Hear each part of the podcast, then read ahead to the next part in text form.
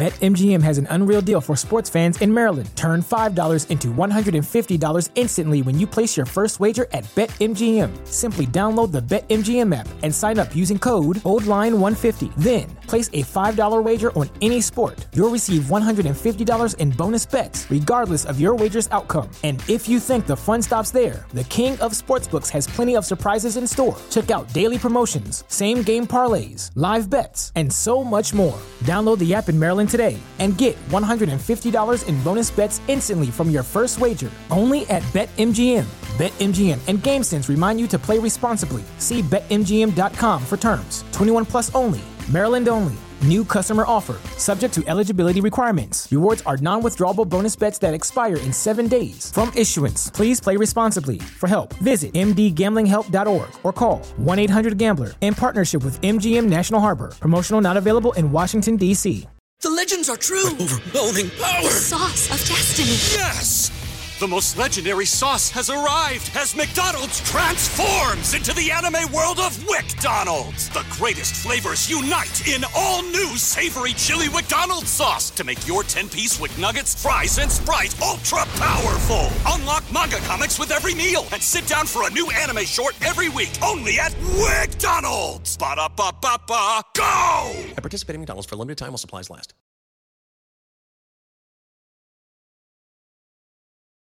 Medical!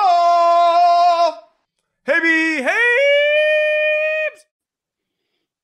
Oh, I forgot the music. Oh.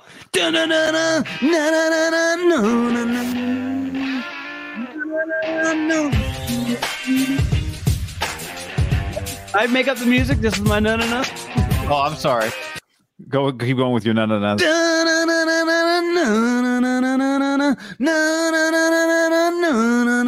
That's like an intro for like Mattress Mack. Mattress Mack's at 75 million on the line apparently somehow. You know what I was just thinking right before we hopped on? I was taking a taking a leak and it hit me. You've I'm sure seen the uh, viral controversy of Mike Evans uh, getting the number for a potential uh, pro golf instructor. And Florio, who's just king, just the most angry rich guy you'll ever find on the inter- in internet history. Five car garage, I think. Uh, it's like Mike, you just you, you rich son of a bitch. Calm down, enjoy your life. He did bring up a good point. Like it does not look like he wrote down a number. It just looked like a one number, and it hit me. What if that guy, the referee, text two Texas A and M guys, Uh-huh. that Texas A and M referee, obviously older, in like very close with the booster community. That booster goes when the game ends. You find Mike and see see what he's in for on this ninety eight million dollar buyout Hmm. of old Jimbo Fisher. And Mike wrote, you know, three, right or whatever. You know, he just wrote a number. Why okay, now why wouldn't that booster just be able to get Mike's number?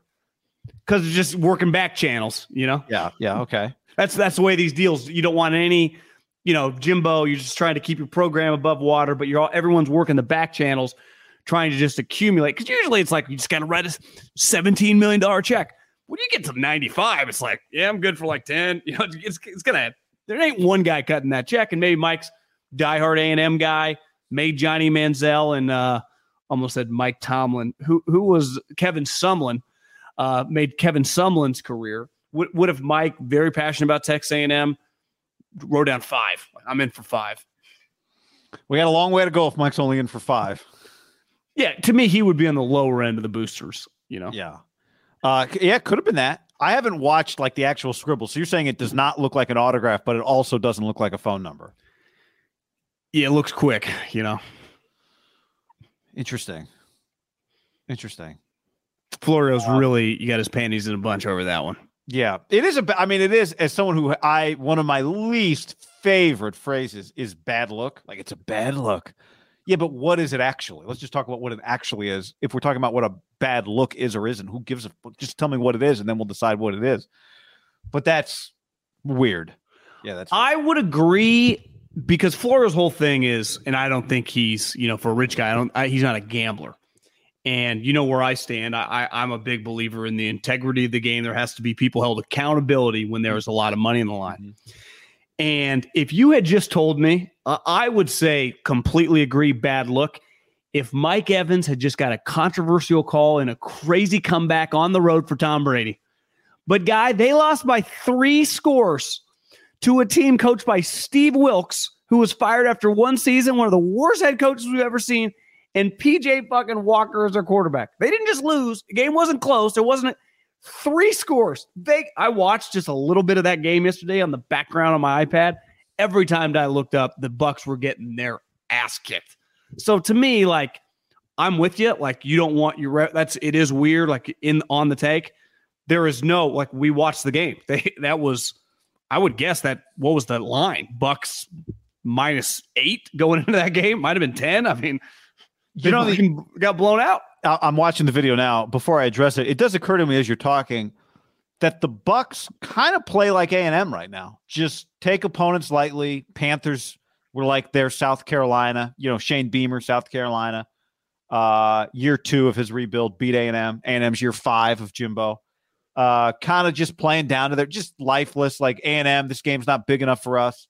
The Now- kind of PJ Walker and the Panthers, they're just not worth our attention. Did you see the highlight of Mike Evans wide open dropping the wide open pass? Yeah, If you wanted to hit me with, well, John, it wasn't about like what if they were throwing the game Hmm. and they were all in on it together. a group throw, and then it was all the, the money they raised they gave Jimbo's buyout. Feels like there'd be a lot of cooks in the kitchen for that one. So I'm watching it. Does not look like a phone number. The part I have not seen addressed on this referee Mike Evans video either.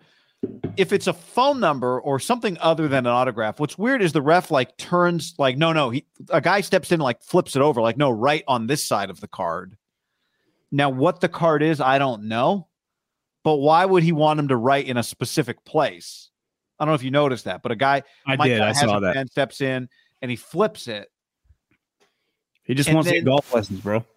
Yeah, uh, it's just it's kind of Mike stops. Somebody we've got somebody shields the camera. Everyone, you notice everyone that walks by is kind of looking like, what is going on? We got a coach walk by. What is going on? Looks like the team that. Well, because the way it starts is with the A and M referee going, Mike, and then Mike stops, right? Yeah. So he, he runs up to they catch him. clearly agreed to something earlier. Yeah. Weird. Very bizarre. Very but bizarre. if it's over just a golf lesson, I, I understand. Yeah, that'd be different than um, a personal relationship. That now again, like guys, like I mean, we see it in the NBA all the time, right? People Well, just Mike chat- Evans just said, I've known him for a while. We're humans. We get to know these guys. Like, yeah. we went to the same fucking college. It's not that weird at all. Like, you, you become close, and close is even the wrong way to put it. You become cordial with people you're around. I don't know if you're a human being, Yeah. right? I mean, Yeah. Um, I remember the time I was at a Kings game and I was driving to the Kings game and I was on the phone with our guy, Stephen Vogt. And I was like, Yeah, I'm going to the Kings game. He goes, You know who my favorite referee is? And I said, No, I have no idea who's your favorite referee. And he told me the name of his favorite referee. So I go to the Kings game that night and his favorite referee is refing that game. So at halftime, I walk down to the referee's locker room and I hand there's like a security guard outside the locker room. And I hand him a note and I said, This is Stephen Vogt's phone number. Give it to referee number 37 or whatever the guy's number is. And um, after the game, I I came back down. I knock on the door. I'm like, hey man, just want to make sure they got the note. And they're like, oh, you got to come, come in, come in, come in. And I go in. The three refs are in there. And they're like, man, we fucking love the Stephen Vogt, the referee thing, whatever, blah blah blah. And uh, they became friends. matchmaker, bro. So referees are heroes to some people. You know, Yeah. referees are some people's friends. And I have no issue with them unless they cost me money in a game I'm gambling. John, we are sponsored by our friends at Tito's. Speaking of friends, Tito's. If I ran into Tito in a professional setting, I mean, you'd have to get a photo and an autograph, I think. Tito's handmade vodka. It is numero uno. It's the official uh, vodka and uh, spirit and uh, just about any category you can think of of this show. And uh, we appreciate you supporting by uh, supporting Tito's. Yeah, and I think uh, Belichick and, and Kyle and the, the rest of the three and four coaches are going to need some Tito's this week to get them through. So they hopefully get to 500 when this week ends. Tito's, our go to drink, should be your go to drink. Everyone drinking it, make sure you tag us in all your social media posts, mainly just two, because we only use uh, Twitter and Instagram. But if you're on TikTok, I guess you can tag us too. Uh, I don't really know how to use it, but love our friends at Tito's. Love myself a good Tito's and soda. If I need a little pick me up, there is nothing better than a martini than a espresso martini with Tito's. Yeah. Uh, Tito's handmade vodka. Tito Beveridge himself. That's the man name. Tito Beveridge. First name Tito. Last name Beveridge. Uh, 25 years. He's been going strong with uh, your your classic classics, right? Like John said, Tito and soda, Tito and ginger beer. But there's so many great uh, Halloween inspired and fall inspired drinks you can ju- go check out at the Tito's Vodka uh, website, titosvodka.com, like the pumpkin pie martini. Uh, this is the unanimous judges' choice double gold medal at the World Spirits Competition, the chairman's trophy for the world's best vodka tonic. Simple, smooth, every sip as good as the last. Oh, And you're not paying for the label, you're not paying for the marketing, you're not paying for the BS, you're paying for the quality that is everything it ever was when Tito invented it. Distilled and bottled in Austin, Texas, 40% alcohol by volume, namely 80 proof, crafted to be savored responsibly. Bam. Bam. We love you, Get. Tito's. Thank you. Uh, we're also sponsored by butcherbox.com slash ham. Right now, butcherbox.com slash ham. When you go to butcherbox.com slash ham and you use the code ham, John, you get a free turkey what? not some free turkey. You get a free turkey. Butcherbox.com slash ham is taking care of your Thanksgiving turkey. When you go to butcherbox.com slash ham, use the code ham, and you get a 10 to 14 pound turkey in your first box for free. Absolutely incredible. You just go to butcherbox.com slash ham. You go put together your box, right? You get you get some steaks, you get some ribeyes, you get a little uh you, you get some burger meat, you get some ground beef. You, you, if you want to get a little ambitious, you get some free range chicken as well, some ribs. You want to get a little cookout going. And when you do that, they throw a free turkey in. Because I don't know if you realize, guy, we are less than a month away from this little meal that we call Thanksgiving. And uh, pretty much you got to eat some turkey. And that's where our friends at Butcher Box, you come, they're like, Where'd you get this turkey? I got it for free. Hey, we're in Middlecop. No big deal. That's right. Spread the word of ham with turkey. Um, you get all kinds of great value, incredible value, in fact, ultimate convenience, peace of mind. They take the guesswork out of finding high quality meat and seafood that you can trust. When you go to butcherbox.com slash ham, they've got uh, boxes already curated, or you can pick exactly what you want, plus free shipping in the continental US and no surprise fees, all right to your door. The main course of Thanksgiving dinner is no stress this year. ButcherBox is hooking you up. Our listeners get a free turkey in their first order. Butcherbox.com slash ham. Sign up today. Use code ham to get one 10 to 14 pound turkey for free in your first box. Butcherbox.com slash ham and use code ham to claim this deal. There you go. Do Thanks, it. everybody. Go support. Uh, you can send us pictures of that as well. Do it while you're uh, watching the World Series, not for another four days because the World Series is not a tonight. Yeah, no, Friday seems like a good good time to debut that. Yeah. That's when the World Series starts. Good call there, Robert. Just it's not like you got open real estate these next couple nights. By the way, you know one thing it hit me this morning. I was like, God, I am so I would love to see Philadelphia win. Um, they just got a vibe to them that is fucking awesome. Like they kind of got a Padres vibe to them, you know? Yeah. Felt like two teams. You know that Spider-Man meme. If that's what that series felt like. it? Yeah. And uh the Bryce Harper home run was just I got to tell you, I mean, we, Joe Davis's call was fucking phenomenal and the place was going ape shit. You know you know what I'm talking about, right? Uh, the Oppo taco. the Oppo Taco, and Joe Davis called it. His call was the swing of his life. I was like, that's. I mean, it's one thing for the swing of his life to be some, you know, your eighth place hitter, but for the guy who basically left high He- school early, Yeah, he left. Yeah, I was gonna say he didn't even he win, didn't he win a World Series, Nevada. but he left to the Phillies and then they won yeah, the yeah, Series. left. But I just mean like it's one thing for the shot of your life to be Robert, you know, uh, um, Kyle Lowry, the shot of his life. But Yeah. when it's LeBron's shot of his life of all the big moments, like when it's Bryce Harper's swing of his life, that's pretty awesome. And that was the swing of his life.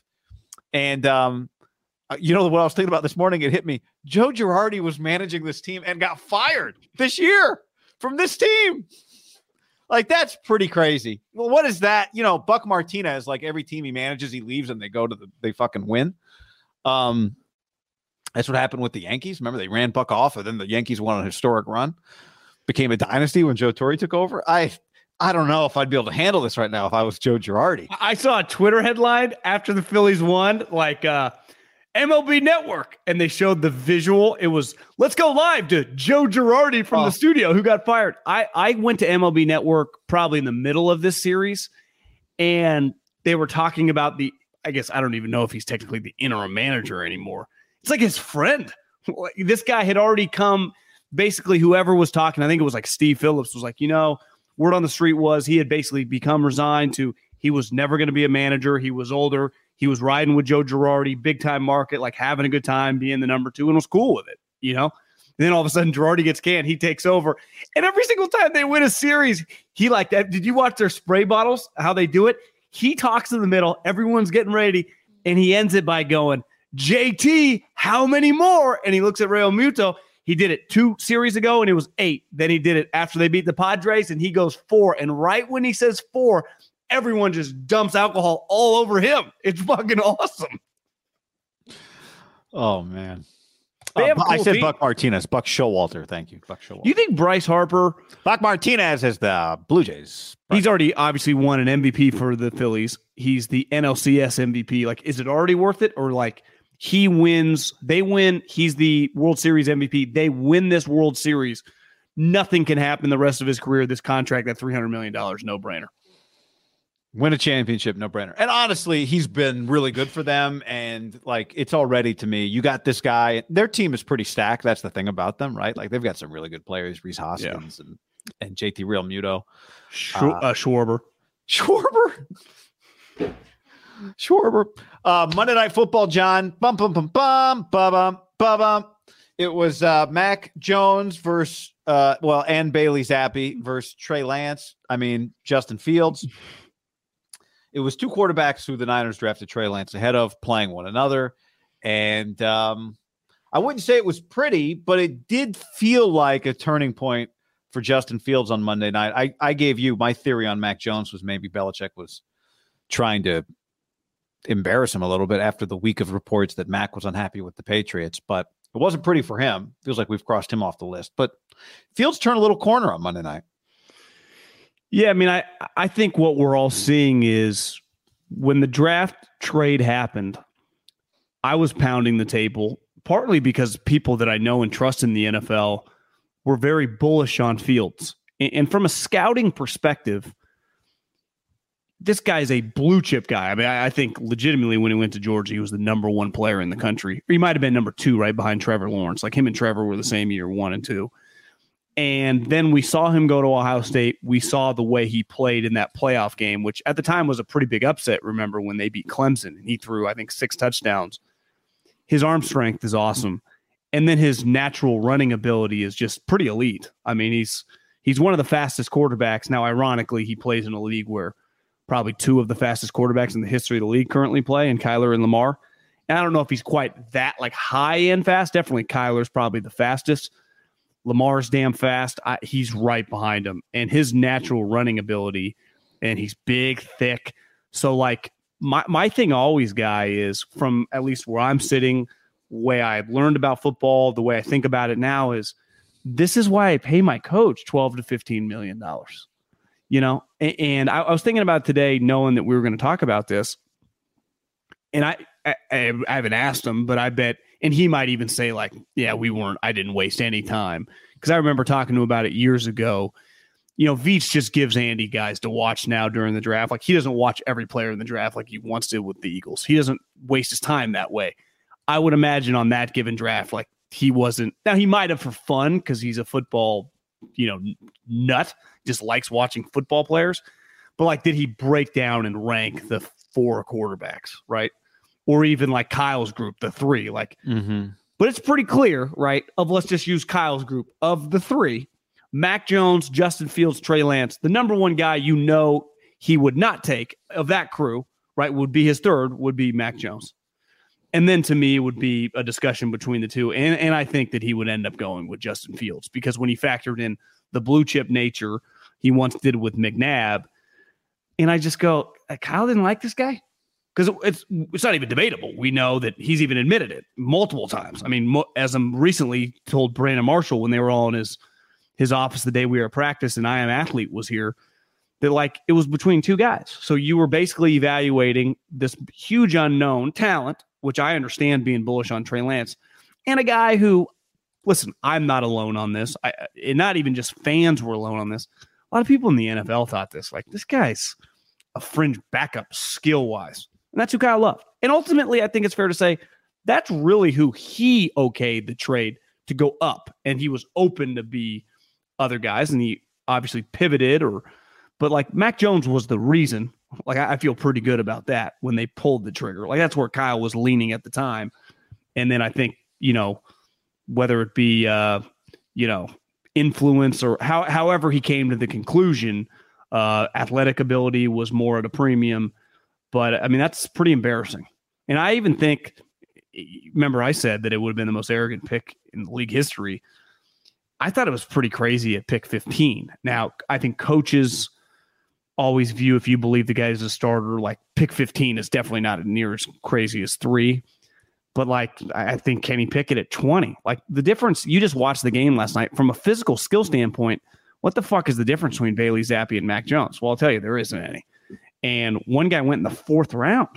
Like Cousins and Jimmy and these guys, like none of these guys are top 20 picks. That, that's always my like, why are you overpaying for this? Now you could argue because it was one of those, you know, markets, and recently it's become that where you got to really overpay for the quarterback. But holy shit! I mean, I just, I, I, I think it's insane. I, I will always take the swing, and with, and that was why I was cool with Trey Lance, but Justin Fields is.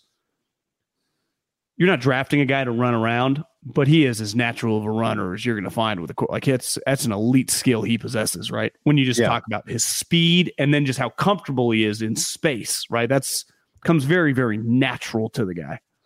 Yeah, I think there there are complicating factors with Mac and Fields that we thought Trey Lance would not have, which is the quality of player around him, right? Trey Lance's um, surrounding talent is much better than the Patriots or the Bears. The thing with Mac that I will say, because I, I don't think, and we talked about him a lot last year too, and it was clear immediately that that's not a guy you trade up for um, in the, you know, with the third overall pick or whatever the case is. But he does have, like, one thing that Albert Breer reported last week and is not wrong about is Mac situation's pretty fucking weird right? To go from Josh McDaniels to a defensive coach and a special teams coach as your OC and QB coach. Um, so I, I, do think that is a reality of that situation. Patricia like, played small school O line and judges oh, a SEC quarterback. Okay, you know I that that is a reality of that situation, right? Like there's two different things happening when we talk about Mac. One is just is this the skill set of a first rounder, and the answer is unequivocally no, it is not. Not even debatable, right? And then there is also is he this bad or should he be a little better than this? And I do think he should be a little better than this but I don't think he is a. I mean, if he's a starting NFL quarterback for his career, it will be a bottom 10 starting NFL quarterback. 100%. I mean, I, I personally, and obviously when guys get injured and there's like, to me, he's not a, he's not a top 32 player. And when I say that, I view him as a backup. Now, obviously he's going to start for a while, but one difference, like, uh, for example, Kirk Cousins, and I think Matt Ryan was the best version of this is like they they never even attempt, and Cousins doesn't attempt. He can't move around, so he never tries to keep a play alive, like even outside the tackle. Really, like the play's got to happen. He has to just be able to think, fire through his reads, get rid of the ball. And then there's kind of like the Jimmy crew, where Jimmy actually is athletic enough. Like Carr is a much better version of Jimmy because he, like Jimmy, he can move around, even though he doesn't do it probably enough. But like when he does, he has the physical attributes to make the throws. Jimmy kind of does. It never works out. Mac Jones is kind of like of that ilk, but even worse. Actually, the same, but he was viewed as like, I'm going to be much more buttoned down than a guy like Jimmy Garoppolo. Like, I'll never throw picks. I'll just manage, manage, manage. And I think the big reason, like Belichick fucking went to the pen last night, and you could even argue, like, well, actually, that's their starter. He just gave Mac another chance. However, you want to describe it, is Mac, we drafted you to just steer the ship. Well, you are not Josh Allen or Patrick Mahomes. And all these reports about the why and he views himself as a Pro Bowler, he's starting to kind of get that Baker Mayfield thing yeah, that derailed I, his career. Like, what are you, Mac? What? Who do you? Who is telling you you should play like this? Like the thing I will give Cousins a lot of credit. Now, this is also his undoing. He's incapable of doing it. He never takes on that persona. Like, hey guys, I'm gonna bail us out of this one, right? He'll just throw it away or get He also has a better arm, so he does make more big plays. But he never, but even just over his career, like it's just Yeah. between the tackles. That's where I'm going to live. And Mac, that is where you're going to live, bro. And but he, like Kyle, to me would be out on him if that was the shit he was doing in college. But he was just managing. Now you could argue, well, fuck, they had seven first rounders on the team. Everyone wide ass open. And that's the scary part of a guy like that whose physical skills are bottom five in the league, like you said. And to me, he's taken on a persona like Justin Fields can make these plays and actually make them miraculous. And, and the difference is, like, I hear you, like the the his coaching situation. I would say field situation. Last night he hit multiple plays to fucking Pettis and N'Keal Harry. Like that's that is who he's Mooney- throwing the Mo- pill to, and they're not Mooney's a looking bad. Mooney's a I- I- removing him. Mooney's Yeah, so- no, I know. I'm solid. just- but he is throwing. He th- when I watch the Bears, Pettis is involved, guy. I, I know. Pettis Nicky doesn't look terrible. No, he doesn't. I thought the um and and I, I was watching a lot of the Manning cast on Monday night this week, but I thought there was the um like he got a heavy blitz and he kind of checked it down. I don't know, checked it down, hit a swing pass to his running back, McCorkle Fields? or Fields? Fields. And what happened was he goes to throw it and there's an end right there. So he has to drop down and like throw this knuckler kind of sidearm as he's getting crushed because there's this all out blitz coming. Did he hit And him? was- he hit him, hit the running back. Yeah. hit him. That was sweet. Like he is to me the thing that's very clear with him, and it makes sense when you think about where he played, how much he played. His feel is clearly an elite skill, right? Now his accuracy, his he has a lot of career still to play out before he's a franchise quarterback. But I think what you see with him really clearly, and I think when a guy is mobile, you can get a good sense for it very quickly, is feel. And Justin Fields has great feel. He understands how fast he is. He understands how fast the defense is. He understands angles. He understands how far he's got to go, and he understands how to get there. And obviously, that's not a part of Mac's game. Although I think sometimes this was the Baker problem, right? It was the Johnny Manziel problem when they came into the league. They thought they could make plays behind the line of scrimmage that they made in college. They can't make it in the NFL. And clearly, Mac, that's it's different. Mac's trying to make plays with his arm, and he doesn't have the arm. It's not so much a mobility thing. Sometimes Garoppolo does the same thing, where he tries to make plays with an arm that he does not possess.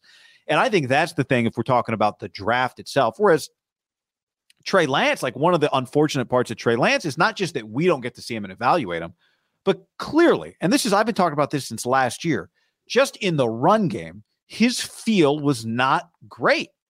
And part of it is he's taken a big jump in talent in, in his opposition and speed. And, you know, there's a lot of bullets flying and there's a lot going on. And Kyle's got a lot in his head and all this stuff that he just really need needs time to kind of work it out for himself, right? Just the physical part of the sport before we get to the accuracy, the reading the defenses, the physical t- uh the physical part of how much time do I have before I have to either vacate the pocket or throw the football. You know, and that's something that I think Trey needs experience with and that is one part of Fields' game is clear. I think he's pretty comfortable with. He is the longest time to throw in the NFL. No, no guy takes longer to get the ball out of their hands. Justin But Fields. part of it is he's athletic enough to hold the ball. You know, Yeah. Fields. Well, I would say probably too. He doesn't have the, you know, if we did a, some breakdown part, because part of that is like, or is receivers open?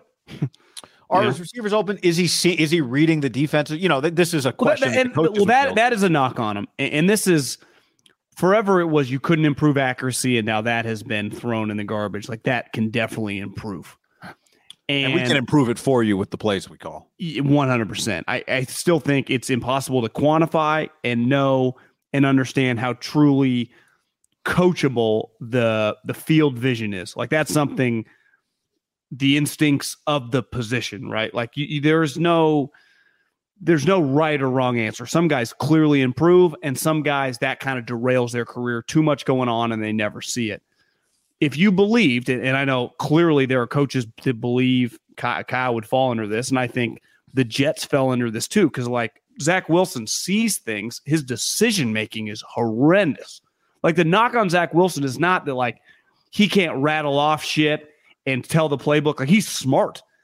You know, it's just like Zach. Wh- why did you throw to that guy when this guy's wide open and you were looking at him? He's like, well, you know, he, he's just kind of all over the map. Coach. So I, I think the way I look at it, I like balls of clay when they're all unknowns because to me the only Not quote Steele. unquote known in that group was Trevor Lawrence. Justin Fields was the best ball of clay when you factor in the known.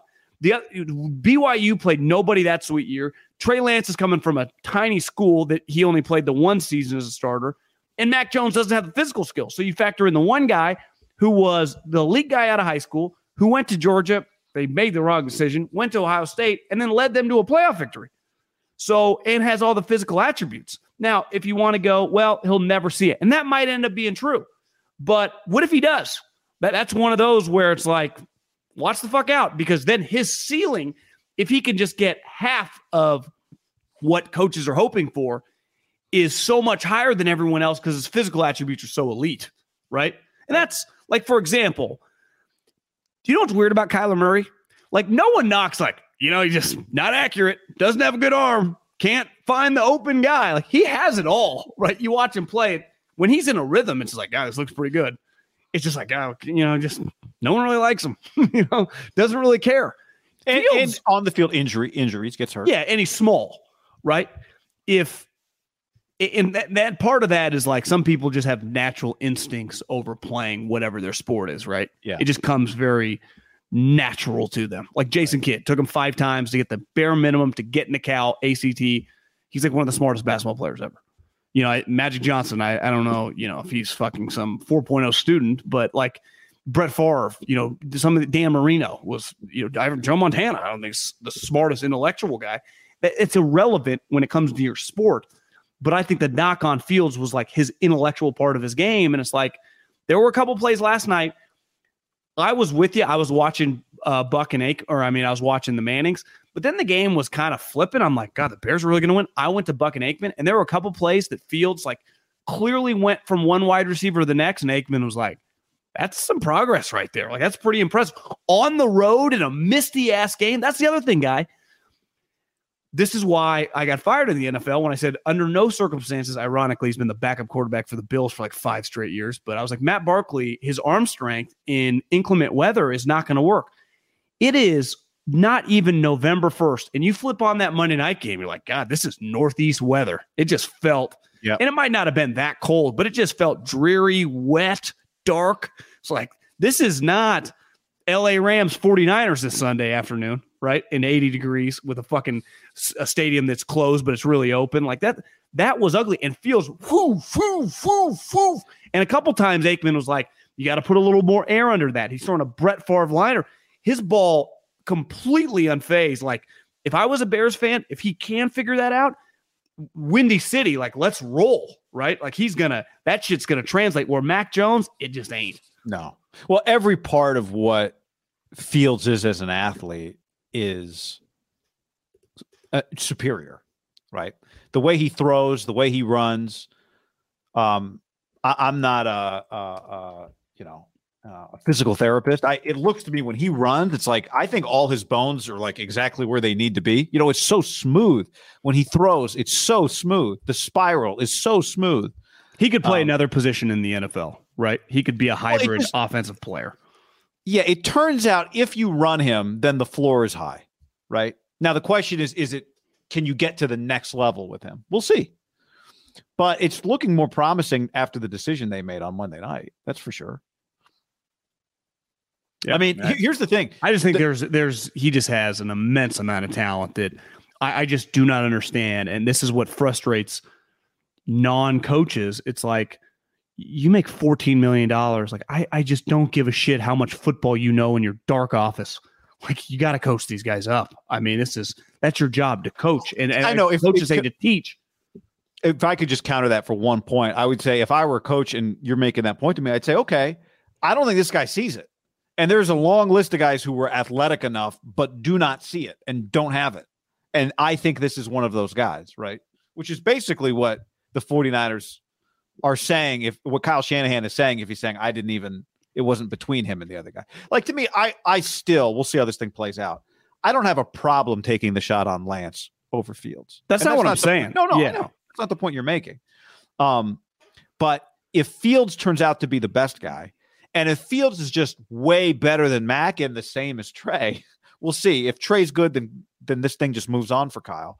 But we do have a history of Shanahan not evaluating quarterbacks who turn Well, out to be really good quarterbacks. Well, let's dive into that because one thing Fields that's that's not debatable. Just let's just compare him to because now let's just throw Mac in the trash. Let's just go. They chose Trey Lance. Like eh, over the athletic guy, they leaned toward was Trey Lance more than Justin Fields. Justin Fields has a much more natural arm throwing motion, right? It just looks like a natural quarterback when the ball comes out of his hand. And from an athletic standpoint, it's not even close. Like the guy's play speed is just immensely faster. Like it's just on a completely, it's, it's on a different gear.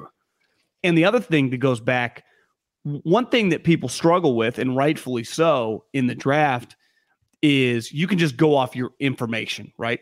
Like Bryce Young, the knock is strictly going to be can this guy hold up in the NFL? But he's going to have two years of data at the best against the best defensive players in the country. So, like, you have your data. It's just, are you willing to risk the size? But, like, you've seen him get hit over and over and over by NFL players and hop back up.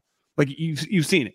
If Bryce was doing the same at Cincinnati, and his only game was like, oh, that one game against Alabama. But other than that, he was kicking SMU and all these guys' ass. I completely understand being leery. But like the tangible data for players at the highest level is so much more concrete. Now, that doesn't guarantee you that you're going to be a good player. And the knock is like, what about the Solomon Thomases and Clelin Ferrells? Well, most people would say their physical attributes. One guy was small, the other guy was stiff. I'm talking about the best of the best. And Fields was playing at the highest level. And in a weird way, it does feel, and Kyle wasn't alone. I, I, know, I think the coaching community was iffy on it. I think the scouting community was much higher on it. And that's where they don't always align. And it's why there's a natural headbutting, right? You would say in the three major sports between coaches and the front office. And they've all, over our lifetime, have changed for varying degrees, whether it be power, whether it be analytics, whether it be specific things in a draft. But it, it's a natural and I would say healthy conversation to have because, as Jim Washburn once told me, it's so easy for you guys to say, hey, listen, this guy's a shithead, but holy moly, can he turn the edge? Because the moment the draft night happens and we all hug and then we go drink beers and eat some sushi that's laid out there, I then deal with them and you just stand there on the side of some practices and then for the most part are in your office. You never ever have to talk to them. And it's true, right? Like ultimately, once I draft the guy, like it's on me then to spend all the time with the kid. So I, I I get it. It's a little different. I guess the GM might spend a little more time than just the quote unquote scouting group. But I if he becomes I, I would just say like a top 15 quarterback, which is it fair to say that it like if you were a betting man, it's not that's not inconceivable by any means, right? For a guy that's 23 years It's not old. inconceivable. No, I mean, it feels like you know the f- uh, eleven through sixteen is just some kind, sometimes a fluid list. It's it be- open. in other words, like the top top eight guys usually are, but yeah, it's open let's, to let's be. just top go. Let's just go. Has like a really, really good NFL career. yeah. It's it'd be a pretty big all time overthink because all the information was there. It wasn't like, well, we got this Victor Wembanyama's teammate from France. I'm telling you, he's also a top ten pick, but he hasn't quite played in all the big leagues. It's like he's got a little film, but he's playing these dudes in Croatia. It's like, no, this fucking guy played at Ohio State. Who averages like nine million people watching him, including literally every GM and every scout and every coach. Right. Yeah, I, but but I think right now there's the same question about him that we had about Trey Lance before Trey got hurt, which is can you can you take the next step with the type of football that you got to play as a quarterback? The difference, though, is though part of the question with Trey is like he's playing with a loaded gun, and you've mentioned this earlier. Like he is throwing to Dante Pettis and N'Keal Harry, a guy that was cut and a guy that was traded because he was a bust. No question, but I do think like if we look back at Monday night here, look at this. He was thirteen to twenty one. I mean, I saw the, The- numbers. The, no, no, no. This is a different number. The the the Bears, Luke Getsy, the Bears offensive coordinator. It took him what one, two, three, four, five, six, seven weeks, six and a half weeks to reach the same conclusion that Kyle Shanahan reached immediately, right? Which is the way to play with my quarterback this year. In uh, when we're talking about Trey versus Fields, is to run him We talked a lot about Trey. How much is Trey running? Is Trey running too much? Kyle had made the decision. That was clear, right? That this year, the way this offense has to move, Trey Lance has to be able to run the football. I'm not going to have and, and, in his first start last year, remember against the Cardinals, they ran it nonstop. ran the shit out of the ball, right? So what what what we have on the screen, the left column SYDS is scramble yards. The right this is from PFF. The right column is designed running yards. This is for Justin Fields. So the top of the list is week 1, the bottom of the list is Monday night football. So week 1, 28 scramble yards, no design run yards. Week 2, 11 and 9. Week 3, 42 scramble yards, 4 design run yards. Week 4, 52 scramble yards, no design run yards. Week five, 45 scramble yards, two design run yards. So they are not designing runs. Week six, 86 scramble yards, two design run yards. So these guys look at this guy going, well, man, it's incredible athlete. Do we run him? Nah, fuck it. Finally, Monday night. Yeah, Fields. Hey, if it ain't there, bro, just take off, man. You look fast. Yeah, Fields is like, well, you want to, I don't know, put it in the game plan? Like, no, no, no, you got this.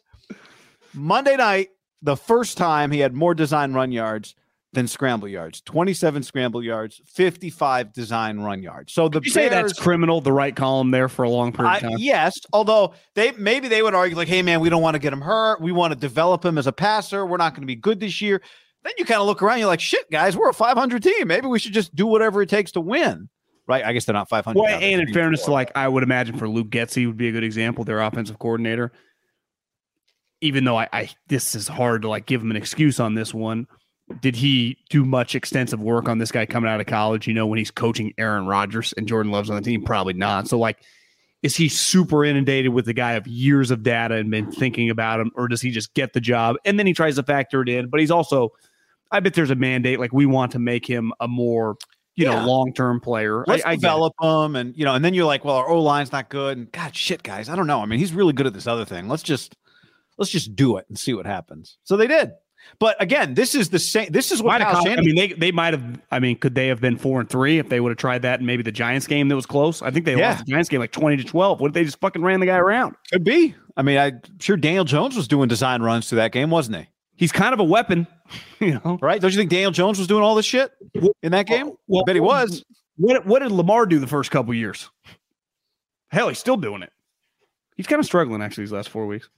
Yeah, again, his team as uh, the Ravens are the new Philip Rivers Chargers. They play this every Sunday. I turn on the TV, or it's already on. They cut to the Ravens game, red zone. Harbaugh's losing his shit. It's raining. It's foggy. Somebody's lining up for a 60 yard field goal. There's a Two whole game. It's the same game every time. And I love it. It's great. It's fantastic. And, and then they throw up on the screen the Ravens players on IR, and there's two other guys who just got hurt. You're like, guys are dropping like flies. Yes, they're very similar teams, just a more accomplished franchise. So, you know, I mean, this is what we know after his experience with RG3, Kyle wanted to avoid. And I think Kyle, in part, if we think back, right? Remember that remember there was the story, Klatt said something and then took it back, and then it, but maybe it was actually true about Jimmy won't text you back? habits, But about practice habits for for fields. Jimmy won't text back. Remember there was that. Like clearly the Niners were v- very comfortable with Trey, the guy, Trey, the worker. Trey had run some of their offense. You're saying Klatt went to bat for the Ohio State guy, saying that was bullshit. No, no, no. Remember, I think I thought Klatt had said something like, "Yeah, there's some question." Klatt, I remember on our show was very pro Fields, but didn't maybe it wasn't Klatt. I somebody prominent Yeah, he said sounds familiar. Sounds familiar. Fields was not like a good practice guy, and then had to maybe it was Herbie. I don't remember. Ebb on feathers. About feathers. That is a deep bulldog cut right there. Bad practice Wow. player. wow. Uh, so you know, I I think the unfortunate part with Trey is like Kyle had decided this is what we're going to do. This is not what I want it to be in the end, but this is what we're going to do right now, and we're not getting to see that develop. And you know, I don't know. Maybe Jalen Hurts is a little bit of example. Daniel Jones is definitely an example, right? Daniel Jones is is not the level of player that Jalen Hurts is, but they're just kind of surviving by making it happen. Jalen Hurts has prog- it feels like has progressively gotten like, hey, this is how we're going to get him on the field. We're going to adjust our offense for him, and as he plays, he's going to get better at the other stuff, and and that's what Justin Fields has a chance to do. I mean, yeah, Justin I- Fields has a chance I, to do. I right do think if Jalen had had Trey Lance or Fields' arm power, like just the ability to like arm power, just throw Yeah. 98 mile an hour fastballs, even with his flaws, you know, throughout his college career, no way he gets last pass to pick 32. Like part of the knock was like, he's not the most accurate guy, really good athlete, obviously a blue chip talent, you know, at the in college, but kind of a weaker arm, you know, on on the arm scale. And I think he's he's improved at that probably a little bit, but he's just he's a good example. And I think anyone in sports, like if you can keep improving and you're very talented, like you're gonna be good, right? So, so only so many people are Nick Bosa's, Trent Williams, Aaron Donald. You just get to the league and you're dominant, and if you just sustain that, even though I bet realistically they improve a little bit, but like their improvements are hard to like see by the naked eye.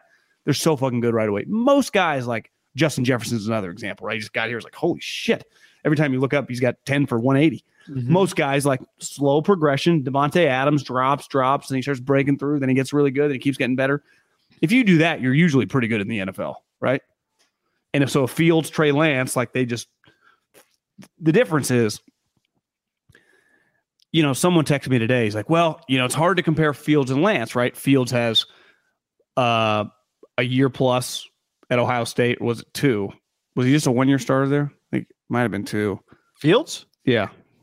I thought it was two. I thought it was two too. So he's a multi-year starter for the, you know a top five important program in the country, and now he's basically started a year and a half. I don't, I don't think he actually started. Remember last year because Andy Dalton, but uh, he, he came in. Yeah, two years at Ohio State. So two years at Ohio State, and now however many starts in the NFL. Like how, how you know Trey doesn't have that. He's just really. ahead. Yeah, he started way ahead and he remains ahead. Now, where he's behind, he's had two coaches in two years, right? Yeah, You know, Trey Lance is going to be in year three with Kyle Shanahan next year. In theory, that should help. But but again, we just need he just needs some real experience that it's uh, yeah. It's hard to gain. It's hard to. It's hard to gain. It's you know, really kind of trying to win. remarkable that it took this long to try this with Fields. Now, again, it's two different coaching staffs, whatever. I mean, he is a fit. If we're, you know, he's a well. I think one thing that'll be interesting to watch with Fields is how does this open up his ability to throw the ball? How does this change? I just wonder what he would have looked like with Kyle on the Niners, even with some of his flaws. Because as we know, Trey's had flaws, and obviously Jimmy's got a ton of flaws with his positives, right? Yeah. He can throw deep. He's got a powerful arm. He can hit explosive plays. Feels like he's becoming, like you said, a, a better, better. You watch him like from the start of the season to now, just a better feel. Like he was less like jittery last night. Just felt like he was more under control. Yeah, I, I think the thing to watch with him moving forward is does his completion percentage go up? He's fifty six percent right now. Yeah. Now they're not throwing it that you know it's it was margin for error. Like last night, twenty one attempts, and he hit thirteen. Yeah, well, I, but now that he's run, now that the defense has to play the run, does it create easier throws for him in the pass game? There were some guys pretty wide open yesterday, True. like wide open. Now, some of it was he extended plays and it was scramble drill time, you know, and scramble drill with him, you've got the whole field. Scramble drill with a weaker arm quarterback, you don't, you got to come back. But this is where back to week one when we were going back and forth and that whole situation. Like I I can live with a lower completion percentage if you're giving me the explosive touchdown plays. And one thing, or just explosive plays in general. Just like you can all, I can always live with 12 picks. Like I can live with Matt Stafford throwing a bunch of picks. But 12 if he throws 50 touchdowns. not that bad. What? Well, 12 picks. Okay, isn't that, like, seven. when you- well, seven- I can yeah. live with 17 picks if you throw 50 touchdowns. right.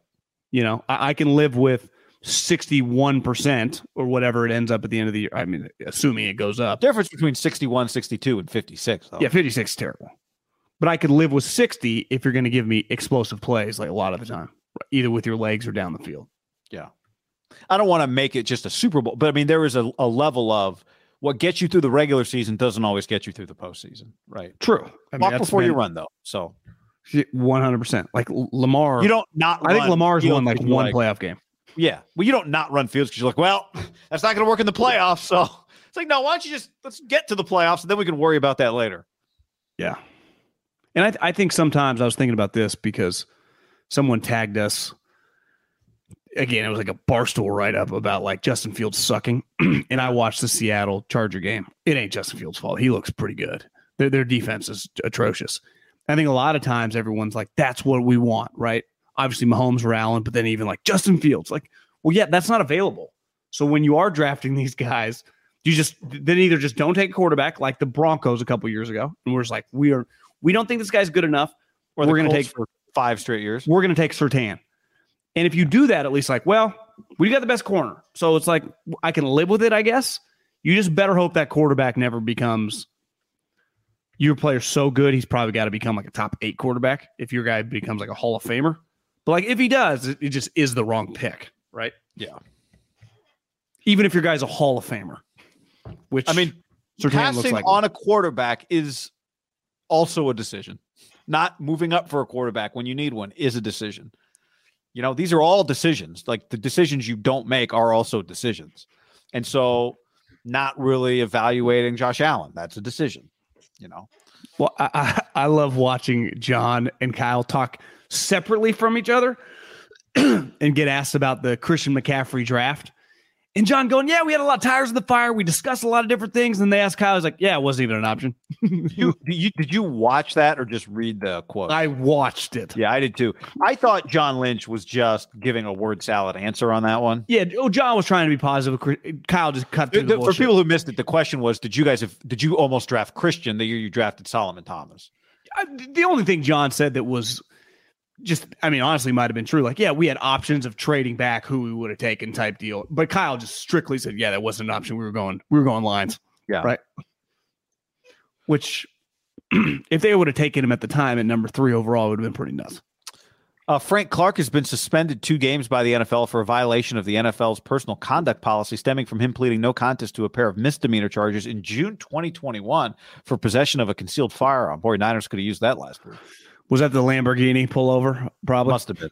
Yeah. Yeah, the Niners. I remember Frank Clark being in the action a couple times last week. Did Willie Gay get suspended or is that old? No, Willie Gay got suspended. He just came He's back, for the Niner game. Yeah. Okay. Could have used maybe both of them not in that So game. the Niners missed potentially either missing Willie Gay or Frank Clark. I guess or they both. Yeah, or both. But they but now Willie's back and Frank's gone. Yeah. Do you think that would have slowed down Patrick and the crew? Uh, I do think it would have helped the 49ers quite a bit. Yeah, it might have. Yeah. John, before we go any further, let's tell the people about Indeed. Indeed.com slash ham. Indeed.com slash ham. Sign up and get a $75 credit to sponsor your first job post for better visibility, more applications, and quicker hiring times when you go to Indeed.com slash ham. Yes, guy, because here's what you want to do when you're looking to hire. You want to find the best talent and not waste any time on the people that lack the skills that you were looking for. That's where Indeed comes in because Indeed makes it easy to contact your applicants that have your specific skills. And then you interview them, I don't know, virtually, which makes it very convenient. The timing you figure out Indeed all through the portal, very easy. Find you high level people, and boom, you're dominating your business. That's right. Indeed.com slash ham. On average, applicants who scored proficient or higher on the reliability assessment were twice as likely to be on time for work, according to Indeed data. And uh, that's important because, well, time is money and you don't have time to waste. After No. using Indeed's virtual interviews, most employers said it saved them days of hiring time. Indeed knows you're uh, when you're going to grow your business, you've got to make every dollar count. Yep. So you sponsor a job. And when you do that, you only pay for quality applications from resumes in the database that match your job description. Visit indeed.com slash ham to start hiring now. Just go to indeed.com slash ham, indeed.com slash ham. Terms and conditions apply. Cost per application pricing not available for everyone. Need to hire? You need Indeed. Get on the Prize Picks app, just like me, and use the code HAM50 for a first deposit match of up to $100. Football season's over, but hoop season is getting hot. Tournament season or the fight for playoff home court, there's no shortage of high stakes basketball moments this time of year. So get in on the excitement with Prize Picks, America's number one fantasy sports app. And you can get it on baseball too. I've got some season long, more or less picks on multiple stat projections on home runs. Uh, not off, not feeling great about Shohei less than 38 and a half right now, but I put that one in the app just because I wanted something to root against with the Dodgers. Prize Picks offers injury insurance so that your entries stay live even if one of your players get injured. So, hoops, somebody leaves in the first half, no problem. Injury insurance. And on Prize Picks, you can win up to 100x your money with as little as four correct picks. I love it. It's download the app today. Use code HAM50 for the first deposit match of up to $100. Butcherbox.com slash ham helps you make good decisions. Last night I was thinking about ordering out, and then I reached into the freezer, grabbed some ground beef, and all of a sudden it was homemade taco night.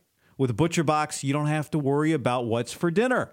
Butcher Box is offering all of you your choice of weeknight meal essentials. You get peace of mind with Butcher Box because it's high quality meat and seafood you can trust. You get the ultimate convenience because it's delivered right to your door with free shipping as always and you get the ultimate customization. Your customization might be, I don't know what to do. Send me the good stuff.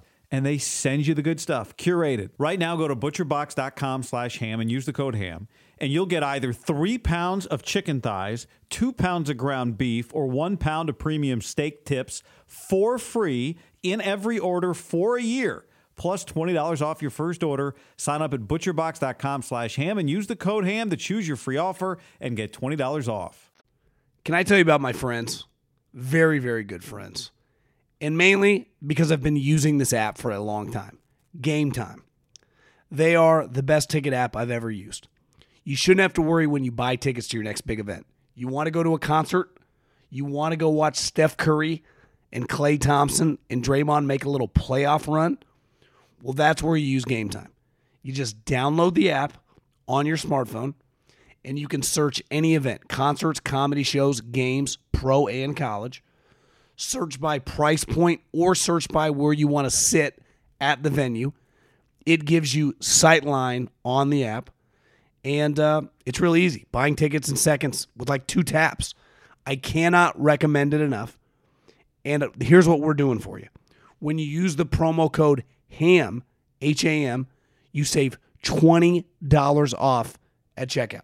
That's promo code HAM at checkout and save $20 to any event. Download the Game Time app now.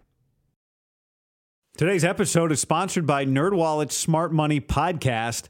NerdWallet's trusted financial journalists use fact-based reporting for some much-needed clarity in the finance world. The nerds will help you get smarter about balancing your portfolio and avoiding scams so your money is just as safe as betting against the Cowboys in the playoffs. Planning your tax bill so you don't dread April every year, and saving on travel, vacations coming. You spend less on airfare, it means you're not choosing between surf or turf. It's surf and turf for dinner and maybe even an extra night stay. So listen to NerdWallet's Smart Money podcast on your favorite podcast app. Future you will thank you. Uh, Wheelie on the stream says, uh, no, that's the wrong one. Uh, Kay Kirtle says, thanks for your work, guys. Yes. Look, I, I really, when people call us heroes, I, I, I don't, I'm not very comfortable with that, but Yeah. some, some people have said that. Agreed. But we just try to stay uh, humble in victory uh, and humble in defeat. Yeah. Uh, Wheelie says 28 to 3. I was thinking I texted you the other day like sometimes it just when the when the Chiefs hit their second third and long in the game, I, I definitely thought back to the Niners Chiefs Super Bowl and you just think about the painful. I mean, he's no Marv Levy and the Bills who lost four Super Bowls, but Shanahan's had two fucking just knife twisting losses in the biggest game possible. Not just four Super Bowls, four straight. Four Can you, straight, ima- yeah. can you imagine that? Just Four straight one. Super Bowl losses. I know. I like one thing, and I'm on several text threads with either season ticket holders, you know, obviously diehard fans, people that watch all these games, people that just are very, very emotionally invested. And you're watching the game last night. eh, So if you're listening to this on Wednesday, the Patriots and the Bears combined are not going to have the high end Pro Bowl talent that the 49ers have. And somehow the 49ers are three and four. And I think part of this is, and I've defended him, you've defended him, and I still believe in him.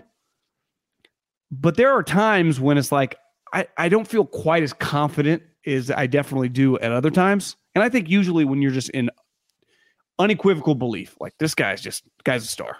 Like I, I don't pivot off it. Like I believe to my core that like Justin Thomas is going to win five or six majors, going to be an all time great player. He misses some cuts or whatever.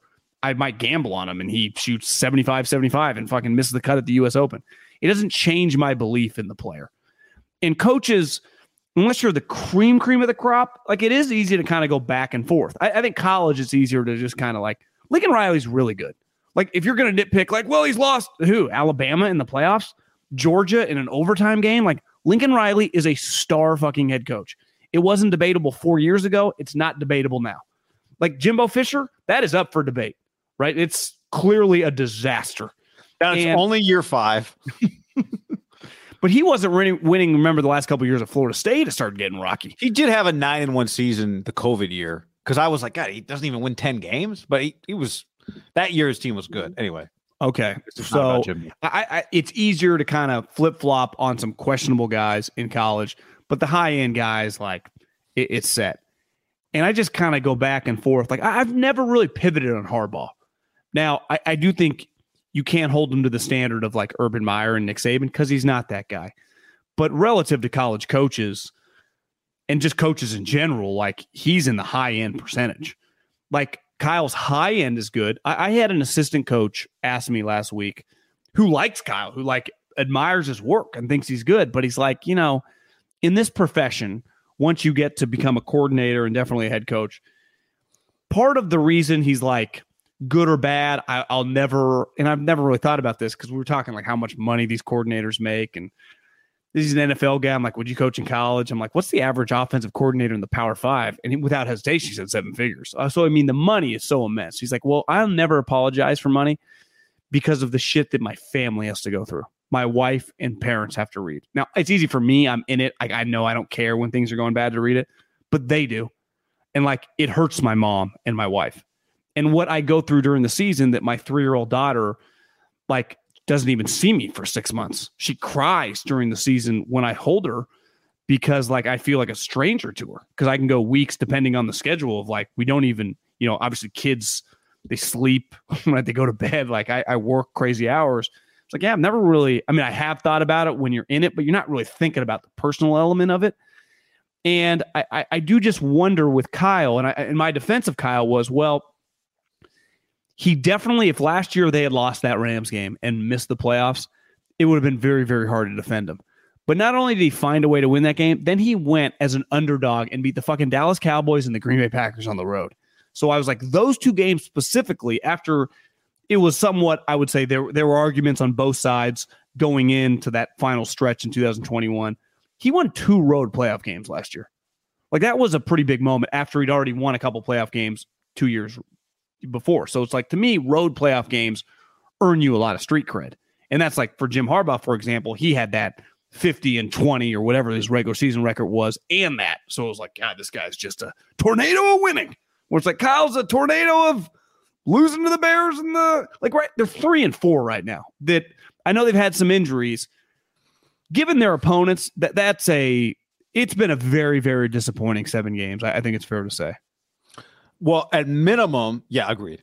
At minimum, it's been a roller coaster when you consider it's been seven weeks of Trey is hurt. Really, it's Garoppolo returns. Trey Lance gets hurt. Garoppolo takes back over. You trade for Christian McCaffrey. It's October 25th. Yeah, a lot of shit's going on. That's a lot. And it, it- there there is this weird like Do, do you think though that he gets like fair criticism? He gets defended. Um, well, look, there's a lot of criticism and there's a lot of defense. And there's, I think he's, I, I am pro Kyle Shanahan, and I also think he gets a lot of fair criticism. Is that, is that the simple? Do you like, agree I- he's like in this weird lane that a lot of other coaches aren't in? I don't, well, just think about the resume, John. Six and 10, four and 12, Super Bowl, six and 10, NFC championship game, three and four. Like, of his, what? but now, but also here's the other thing where I think a lot of coaches would even say like, well, look at he's three and four this year. It hasn't looked great, and everyone's like, everyone. I mean, I see Sean Payton say this on TV. I'm not saying it right now because I'm not as confident as some of the outsiders, but like legitimate football people, like Niners are about to get hot. Watch out. that they're going to figure it out. They're just too talented. And I'm like, well, I think that, and I saw it last year, but I wouldn't, I wouldn't bet the old uh, life savings on it right now. Yeah, I think most good coaches over the balance of six, seven years have more years where they're not walking a tightrope than Kyle Shanahan, who feels like he's walking a tightrope every year. Like even, you know, last year being the NFC title game year, you know, anyone who lived that season knows it was insane. At no point for most of the year were you thinking this team's going to the NFC championship game. And yet there they were. Now Like, the if I- 19 if- season, If I told you right now, two to one odds, at what number would you feel comfortable putting money on this team with who they got moving forward to make the playoffs? Two to one odds, though. Because you'd be like, of good teams. I mean, if I give you two to one odds to make the playoffs, you'd be like, fuck, I'll put like twenty thousand dollars or whatever. But I was like, yeah, I would you feel great putting like a thousand? Like, I don't think that's a lot. I mean, what would make you feel a little better would be last year they found a way, and their schedule post by, and the NFC in general this year is just pretty uninspiring. But a lot has gone wrong for them this year, and we're not even half. Well, I guess we're just about halfway through the season, right? Like a lot of the projections, if you're going to be pro playoffs, have to do with everything coming together in a year in which you know what we've seen to this point says it's going to be a juggling act. check is now out, out a week. Deebo's got a hamstring he's managing day to day. I don't know if you saw what Kyle said about Arik Armstead, but basically no return in sight, no clue when he's coming back, and he's their best interior defensive lineman. so it's safe um, to say his season's over almost. I mean, till told otherwise. We have to wait until it's not flaring up as much. Well, if it's flaring up while you're waiting around, what's going to happen when he starts playing football? Yeah. Um. Uh. Greenlaw's got a calf, and Greenlaw's out there getting up. He's got a wrap on his calf during the game. So it's you know yeah guys some guys came back but they're not exactly Flannigan-Fowles is one of those guys good in preseason games, and you watch him like miss his open field tackles. You're like, yeah, it was just a little bit of a drop off from him and Al-Shaair, right? why is it such a roller coaster all the time? You know, I mean, 2019 was a roller coaster in the sense that they played in a bunch of big games, but they were just kicking ass, and that's what a good team looks like, right? Once you're eight and one, you're in the playoffs, and then it's just like, where's our seating going to be? Like somebody, I was texting with a buddy a couple days ago, and he's like, you know, I could see Kyle going somewhere else and kind of, ha- you know, having a quarterback and having Andy Reid's kind of, you know, kind of having Andy Reid's career. And I said, well, the problem with that is Andy won his division in Philly like seven, six or seven times. Like Andy went to one, two, three, four, five, six, five or six NFC championship games. One, two, three, four, five NFC championship games, and one of them he went to the Super Bowl, right? Like Andy had 11, 11, 12, 12, 13. Then he had a 10. Then he had a 9, an 11, a 10. Like Andy had a six win season. Yeah, Andy had an eight win season. His last year there was four. But shit, he was 130 and 93 with a bunch of playoff wins, Yeah. right? And once he got his crew in, he was winning, winning, winning, winning, right? Like that, th- when you started rattling off those 11 and 12s, that's when he had been there two or three years and got his crew no, guys. year two, he got 11 wins and just rattled off. From year two, year three, year four, year five, year six, he won 22, 20, uh, 34, 46, 59 games in five years. what would you put the over under nine And wins? two, four, six, nine, uh, seven playoff games in five years. That was the other thing. Andy was winning playoff games every year. He won a playoff game every year. Years I'd put the over under niner wins this year at eight and a half. Do you feel confident that they're getting to the 9 10 range? Uh, all right. Well, let's look. They're three and four right now. They're favored this week. Even though they started plus four and a half. I don't know if you saw that. Um, then they got all right. The favorite Chargers, Who do Arizona. you like? think- Who, well, who do you like to buy, buy week that should no injury? They anyone get injured that yeah, week? um, you know, I, I are they going to beat? They play Seattle one more time and Arizona two two times. Are they going to win all three of those games? Right now, you have to say no. I would say if they go two and one, they're in pretty good shape. Okay. Well, guy, if they go two and one and they were to beat the Rams, that would be a pretty. They would be five and one in the division. You would sign up for that regardless who you beat, right? Five and one. Would you say every NFL team in the league, beside the Chiefs, would sign up for five and one every year? In their division, yeah. Yeah. So Chiefs can't stomach a loss to. Yeah, they just don't even like. they don't. They're no equals. You know. Um, New Orleans, Miami. You know, Tampa. Whatever. That game will be hard, guaranteed. Where's the, so th- that was the, that three st- game stretch is all at home, correct? That you just Yeah. read. Yep. Then Seattle on Thursday night. Not easy. Up there, the Uh, twelves. Uh, football team at the Raiders dogfight. We'll be there for that. I told you, man. If they wouldn't have put it on that date, it's very disappointing. Can you imagine Uh, how honestly, if that Raider game was this week, how sweet that would be? Uh, it's gonna be a big day for the mentions. Yeah, but it's it's on January first, right? Is that the yeah, date? Yeah. It's on January first. I just think that's just I- I- I agree. I agree. you could to me that that has commanders written all over it. I, if I could switch commanders and raiders, I, I would pay the NFL. I'd out of my own pocket like the five problem Gs. though. The Commanders game's on December 24th, the day before Christmas. Okay, that well, that's a bad thing too. You know what I mean, though. Just like the Saints. Let's use yeah, the yeah, yeah. Saints. No, I, I, I got you. I got you. to me, the Raiders are just like give me a random October date or November date. I don't. I hate that. Now, problem is right this year. 24th and the 25th are Saturday and Sunday, and the NFL is going to own that weekend. Yeah. They So- said Adam, they said Adam Silver were coming, and we're stealing all the eyeballs. So Niners have 10 games left, right? You said over eight. So five and five, you're eight and nine, right? Yeah, I mean that's. Can can they go seven and three?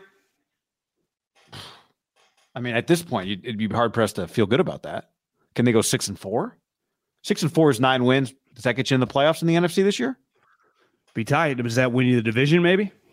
It could. It could, depending on if you go five and one in the division and you're nine and four overall, then you're you're actually in good shape. I'll shape. be right? honest. When I say seven and three, that sounds really good, and that's what they have to do to get to ten, Yeah, which is ten and seven, not not ten and six. which is not. I mean, they went ten and seven last year and felt kind of meh. I, I think they can go over. I think they get to nine wins. Yeah, I do. Ten. I, at this point, it'd be it's a little hopeful to say that go seven and three, given the Well, listen, the only thing that truly you get judged on is the playoff victories. But like football, like the regular season, we do kind of judge your records as time goes on. You go back to back 10 and 7. While not bad, it's not exactly untouchable territory. Right? no, but you you don't get fired for even in the new seventeen. No, games I'm not saying he's on the hot seat or whatever, but like good coaches, like you just start rattling off like 11, 12, 11. Yeah, You know, yeah. it's like you have a stretch like that and you're winning playoff games. People are like, this guy's an ass kicker. You- You're still getting argued at 10 and 7. Yeah, You just have a 13 win season. Like, is that possible? Your team's really You good. That- I, but another one. Tyke says uh, ten wins. Keep drinking that vodka. I don't think I so. I'm, I, I mean, I use check the fucking helmet, shattered his finger. Hey, uh, Ham wishes uh, Kyle Juszczyk a speedy recovery. Not even worried. It's too tough. It just clearly mandated by the doctors, or he would have, you know, taped that bad boy up and just played through it. Did you see the clip of him telling Christian McCaffrey where to go? Uh, no. McCaffrey's shotgun next to Jimmy shifts out, goes running. Kyle is in the slot. Well, McCaffrey just runs by him. It's like, no, no, no, no. Jimmy does too. They both yell at him, like, Christian, over here. Christian, like, oh. I saw Shanahan said uh, he'll know the whole playbook by this week. but not having Kyle on the field is a significant, like, she, Juice knows where everyone's supposed to be at all times. Like, if you had to put him in an emergency quarterback, I'm not saying he could play quarterback, but he would know where everyone was supposed to be. Well, one thing you notice when he had to come out, like, I, I just, he's not. They're Lore- playing this in the surgery room right now. well, he's not Lorenzo Neal, but he is an incredible positional blocker. Th- There aren't, you know, just the hammers. I mean, he's not like putting guys on their back, but he blocks people consistently. And you got to go to Dwelley. You know, it's like it's not quite the same. The other thing is if there's a team that they have consistently had leads against and just kind of ran out the game, it's a little harder to do that without old 44 in there. Yeah. Yep. So William Floyd. I was gonna say who was Harbaugh's. I was like, oh yeah, the guy that got uh, beat up the old guy. Oh, Bruce Miller. Yeah, That's right. Somebody actually somebody said that somebody was like, "It was Bruce at the uh, 10 year 2012 team anniversary?" But guess not. I can't get over some of the pictures I saw. Like there wasn't even a starting lineup out there. It wasn't that. It's just very bizarre. I thought just the whole thing, a little weird. Yeah, I don't know. Was there like a sponsored event they had to fill a event with? Was it all just a ploy to try and get like Montana back? Do you know what was very now Harbaugh's a weird guy, and I don't think Joe in a weird way. I think he's comfortable with like people he knows, but I don't know if he's Mister. Like Steve Young feels like can carry a conversation with anyone, right? There are certain people that are like, yeah, this guy can just talk. Like you just put Peyton Manning next to some random guy like Peyton Manning to be able to talk to him. With Steve and Jim Lombardi's video, it happens to me sometimes. If you're going somewhere, you know, like you ever just go to an event, you don't really know anybody. Like if you're going with your wife or something, but you know, like you're just gonna have to talk to somebody, but you just get put in these situations and, and you just like, I got nothing. Nothing. But you just kind of can fake it or whatever. Well, Joe and, Jim just kind of staring at each other, and Joe immediately going to his wife out of the bullpen because like, I can't, I, I, I don't know. Which was a good move. great move because then Jennifer came and dominated, right? I also think when you've got a camera right there, you think that added to the awkwardness? it has to, right? Because th- there are things you would talk about potentially that you would not talk about in front of the camera. Now, maybe those two guys wouldn't have. Remember the 91 Pro Bowl when we were tag teaming uh, Julie in the back of the Ritz? yeah. Yeah, I don't know if that would come up in mixed company, but it's a good question. That could come up. Joe, was it true? You know, we're playing Notre Dame in a couple weeks. That you impregnated your coach's secretary back in '76? Had they already uh, covered like how are the kids doing? Like where are the boys? You know, that Yeah, I think it's a natural reaction of people that are like one guy that's 55, another guy that's like 65 is like, how are the how are the family? That's an Yeah. easy iceberg. But if you right? don't start actually like going through people, that conversation can end in seven seconds. Well, because Joe's is like good. Jennifer came and started giving the you know the stats on everybody. Yeah, you know yeah. Nathan's doing this. He's at Joe Lacob's VC firm. This guy's coaching ball here, and she, and then it just it's a fake conversation because is Jim really listening? Know, he's like, oh yeah, yeah. I mean, Jim's just thinking about. I don't even know who they play next week, but just the whole thing. You know, Jed tweeting about Jim. I, I just thought. I don't get it. I don't. I don't- I agree. but you and I flagged that thing before we saw who was showing up. It's like why they didn't win anything. Do you think it's an overcompensation for Jim for Jed to go on a multiple tweet thing about Jim Harbaugh? It took Jerry Jones Yeah. and Jimmy Johnson. They won two Super Bowls, 30 years to admit everything. It's also a weird spot because he's there. But I don't. You know, if Jed hadn't tweeted about it, I wouldn't wouldn't have caught anybody. I don't know. Would that have caught anybody's attention? they were at some dinner or something. Uh, Michigan State this week. Michigan State's terrible.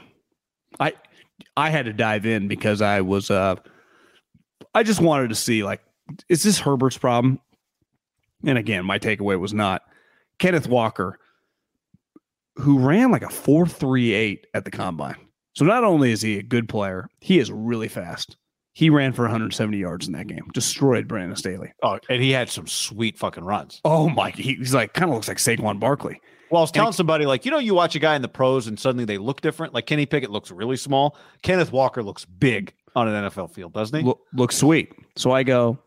Obviously, I knew you know Michigan State had an excellent year last year. Remember they beat Harbaugh, and it was like, well, what's Mel? What was Mel Tucker's been? a- I just I just went to his Wiki page and saw his records. I had forgotten he was five and seven at Colorado. yeah. He was five and had seven in. Colorado. He was not good his first year at Michigan State, and this year he's been a disaster. Right. He is 10 and 16 without Kenneth Walker. And I've, I mean, he's a heavy underdog. He's about to be three and five. So it's like, is he going to go four and eight this year? Like, is Mel Tucker a good example of someone that just right player, right time, momentum's into space, got $95 million? Remember, it happened to Sumlin with basically Johnny Manziel and Mike Evans. That just also, the him a lot right jobs have to come open, right? And Yeah, that's LSU. LSU opened. Uh, there was the possibility that Auburn was going to open, right?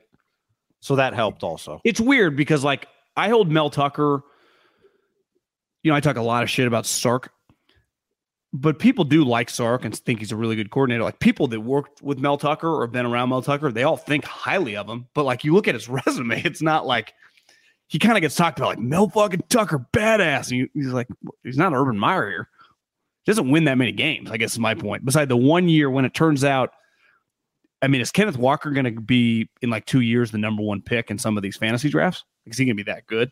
I mean, if Jonathan Taylor was the number one pick this in some drafts this year, My thing with uh, Kenneth Walker is, I guess maybe Wake Forest just changed their offense, became much more pass happy because his his stats at Wake Forest before he transferred to Michigan State were like 600 yards a year. Mm. You know, he was not like he wasn't like some 1500, 1500 goes to Big Ten, 1500 yards. Yeah. He was just kind of an underutilized asset, then became a star. Maybe The, uh, rookie- the- scheme. The rookie offensive class this year in the NFL is pretty weird. I was looking at it when we were texting on Monday night about Bailey Zappe's rookie of the year odds. And it's like Kenneth Walker, Damian. I'm just looking at the odds right now. Dameon Pierce, fourth round running back, Who's good? is second.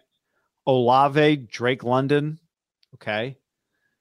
Brian Robinson, comeback story. George Pickens, Tra- just got traded to the Jets.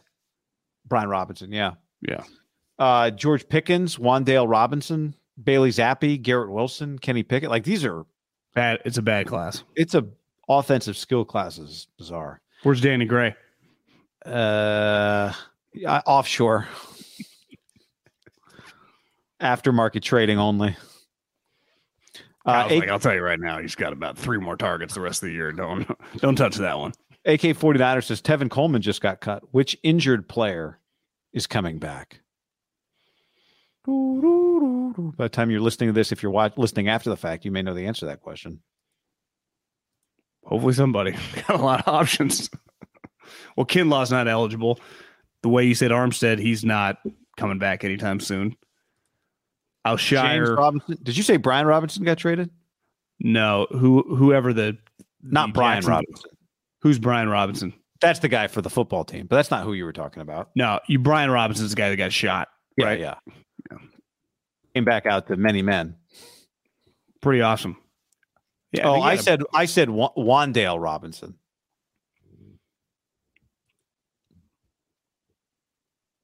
many men. James Robinson. Got, got, got. Everyone Uh, was traded, freaking out. traded. Maybe maybe it was Did you say Brian again. Robinson got traded to the Jets? Uh, whoever the Jags guy is. I James think it's Robinson. James Robinson. Brian Robinson. There is a guy that got shot in D.C. Right, that Yeah, plays yeah, for yeah, the, the Commanders. Unrelated. None of the guys on that rookie list though were the guy that got traded. Well, I think that uh, there were. It must have been a big anniversary week because the Bears Patriots. It was like whatever. I don't know how many years since they played in the Super Bowl in '86. I mean, is that 25 years? Doesn't add up. But there was an anniversary going on with one of the Super Bowl teams, maybe 89, so maybe 30 years. That number doesn't really add up for Washington, like one of the Joe Gibbs Super Bowl teams. Okay. Well, Dan Snyder, I don't know if he's suspended right now. You know, his wife's the acting president. They're all up there. And she's like, let's give a big round of applause to the 19, whatever, 91 or 90 Super Bowl champion Redskins. And and then Florio, of course, makes a big deal of it like he does everything. And people are like, well, they were, these guys did not play for the commanders. Kind of a weird spot. Yeah. And uh, you know, I don't know. I'm I, I'm just bringing this up. Like I, I was like, well, I, to me, they, they that's a team they played for. You know, because Florio's whole thing was they've changed the Redskins in the dictionary. It's a it's a slur. Like you could not Yeah. be using this term. If I, I guess I hadn't thought it, what I would say is like, let's welcome back our 1986 Super Bowl team, maybe. Because I guess on one hand, that was the team they played for. On the other hand, have we like accepted that that word is is not appropriate? Yeah, I don't if think most people really think about it. I think it's a bigger thing on the internet than like. Well, I mean, they changed the name of the team, so yeah, but I, but I felt like he was forced to I'm just like. taking I'm taking Florio. Oh yeah, yeah, yeah. I'm just saying like they changed the name of the team because I thought it was reasonable to go like, yeah, yeah, it's uh, uncomfortable. I always I felt that way for years, long before I, you know, Twitter, whatever. I've just always kind of thought like it's kind of odd. You know, I could see. I've always understood how someone could be offended by that. Let me put it that way. That's the simplest way to put it. So when you change a name for that reason, it is kind of weird to just say it. Like Oregon, Oregon State used to play in the Civil War game. They don't call it that anymore. But people still like, you know, they play in that game that used to be called the Civil War, which defeats the point of not calling it that anymore. Well, but, right? but we have to admit that's pretty stupid. That they, you yeah, know. yeah, but but whatever. I mean, uh, my ultimate point is like when you change the name of the team because it's reasonable to think that some people would be offended by it, which has always been my position. Why Like, did they change that? why did they change what? The Civil War. Because of I, I don't fucking know. I didn't follow that story. I mean, that to me But- seems crazy. Yeah, whatever. I, I my, my reaction to most of this stuff is whatever. I don't care. You know, like if they want to call it something else, call it something else. I'm not getting emotionally invested in it. But the football team one, I for years I could. To me, it's as simple as I don't care about most things that most people are offended by on the internet. That one, my position was always I can understand if somebody is like reasonably offended without like being stupidly outraged. You know what I mean? Just like, yeah, I'm offended by that. Yeah, okay.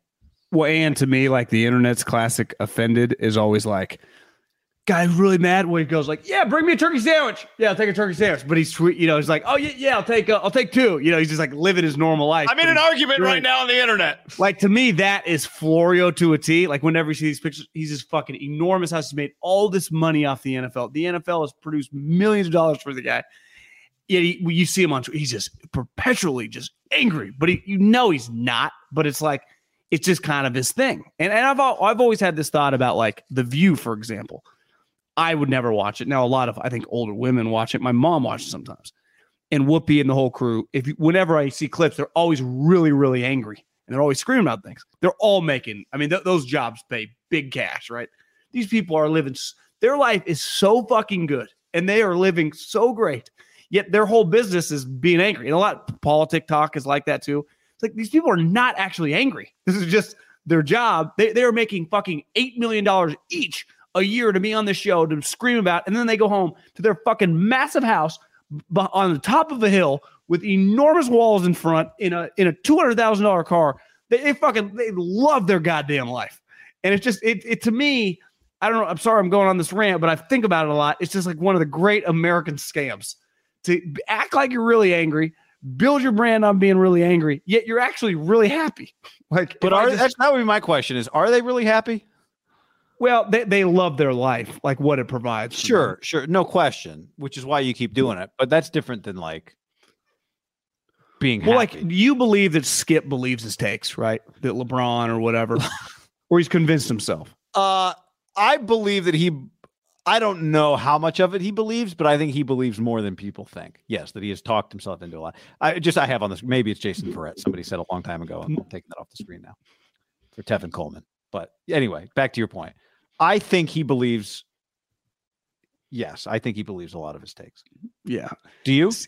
Uh, you know, I don't even. I, Yeah, at well, this point, it's yeah, hard right. to. The right answer is I don't know, but I think he know. believes. I think he believes more than people think he believes. But I think you realize, you know, when you're in those roles, whether it's politics or like what Skip does specifically, like God, this starts paying a lot of money.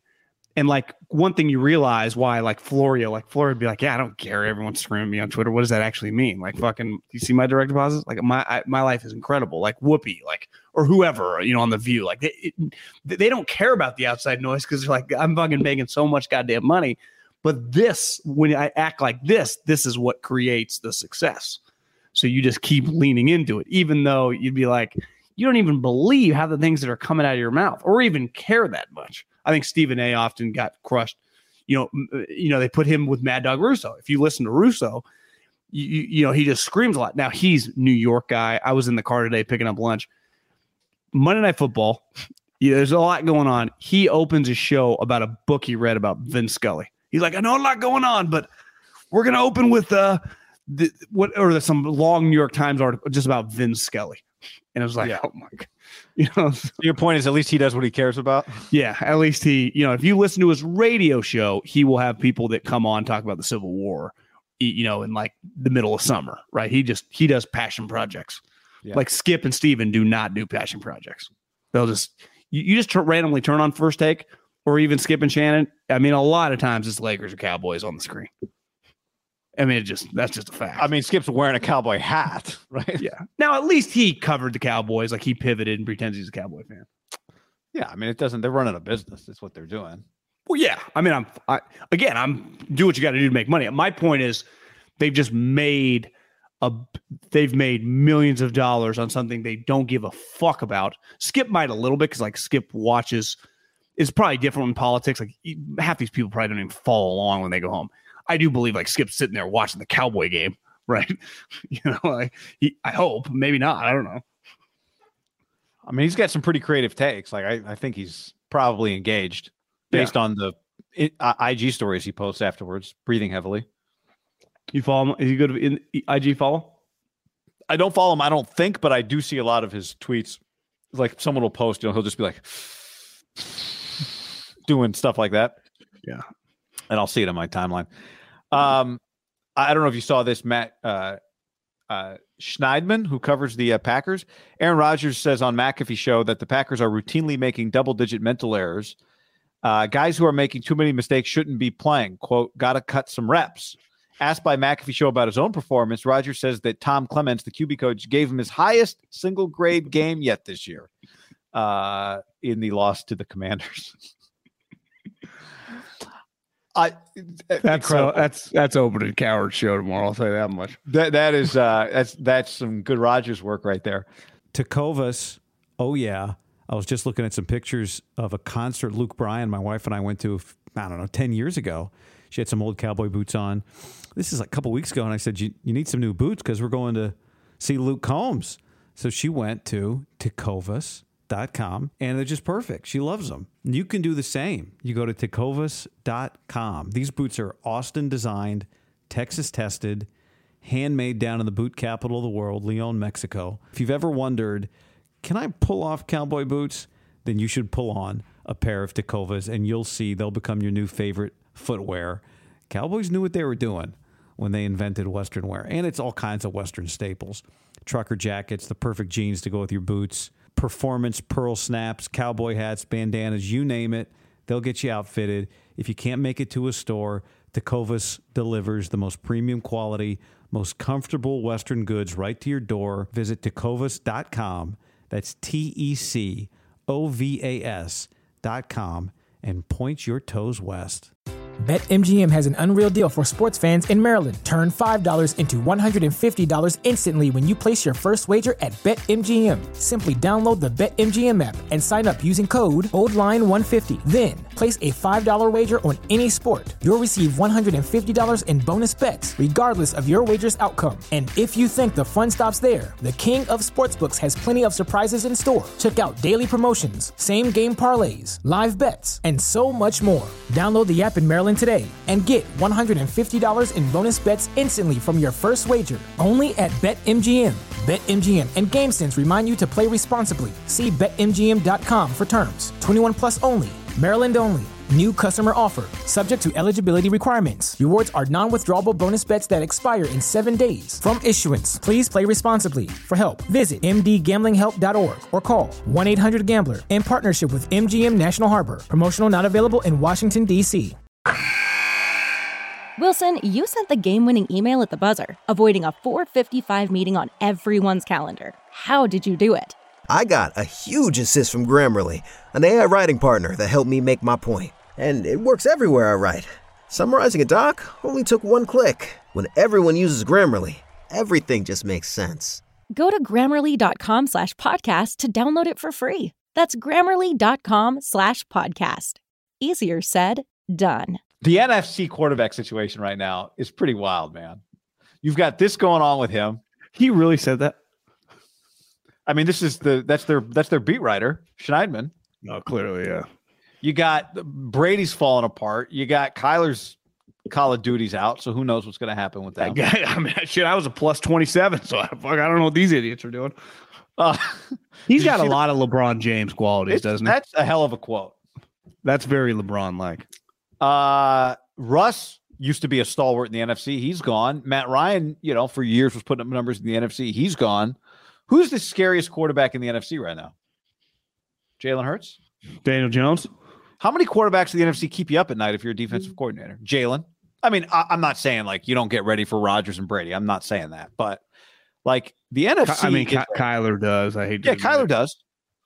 But the, the NFC right, like right this second, October 25th, is a dead zone of elite quarterback play. Dalton, PJ Walker, Uh, Like you, you said, Daniel Jones, Dak, Dak's back. Cool.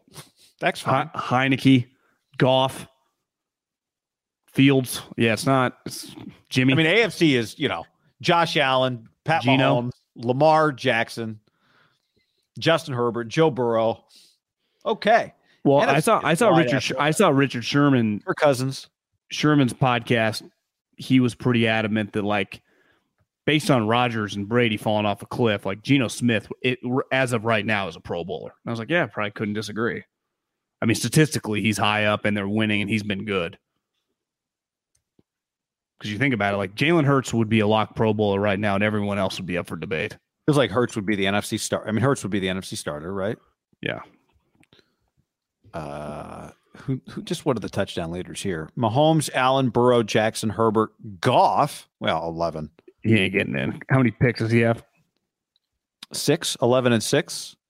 Rodgers does have 11 knows- and 3. Geno is 11 and 3, 74% completion. Is he leading the league in completion percentage? Has to because Rodgers is 11 and 3, 66. Stafford's, yeah, Geno leads the league. Stafford's 2. How, how many picks does Stafford have? Stafford, you want to guess his touchdowns and picks? Uh, Uh, we didn't mention Stafford in this NFC conversation. What do you know what Matt Ryan is? What? Nine and nine. Okay. Stafford better or worse than that? Uh, worse and barely better. Um, eight and seven. Six touchdowns, eight picks. Jesus. You can't lose this guy for the Niners. Stafford's been terrible.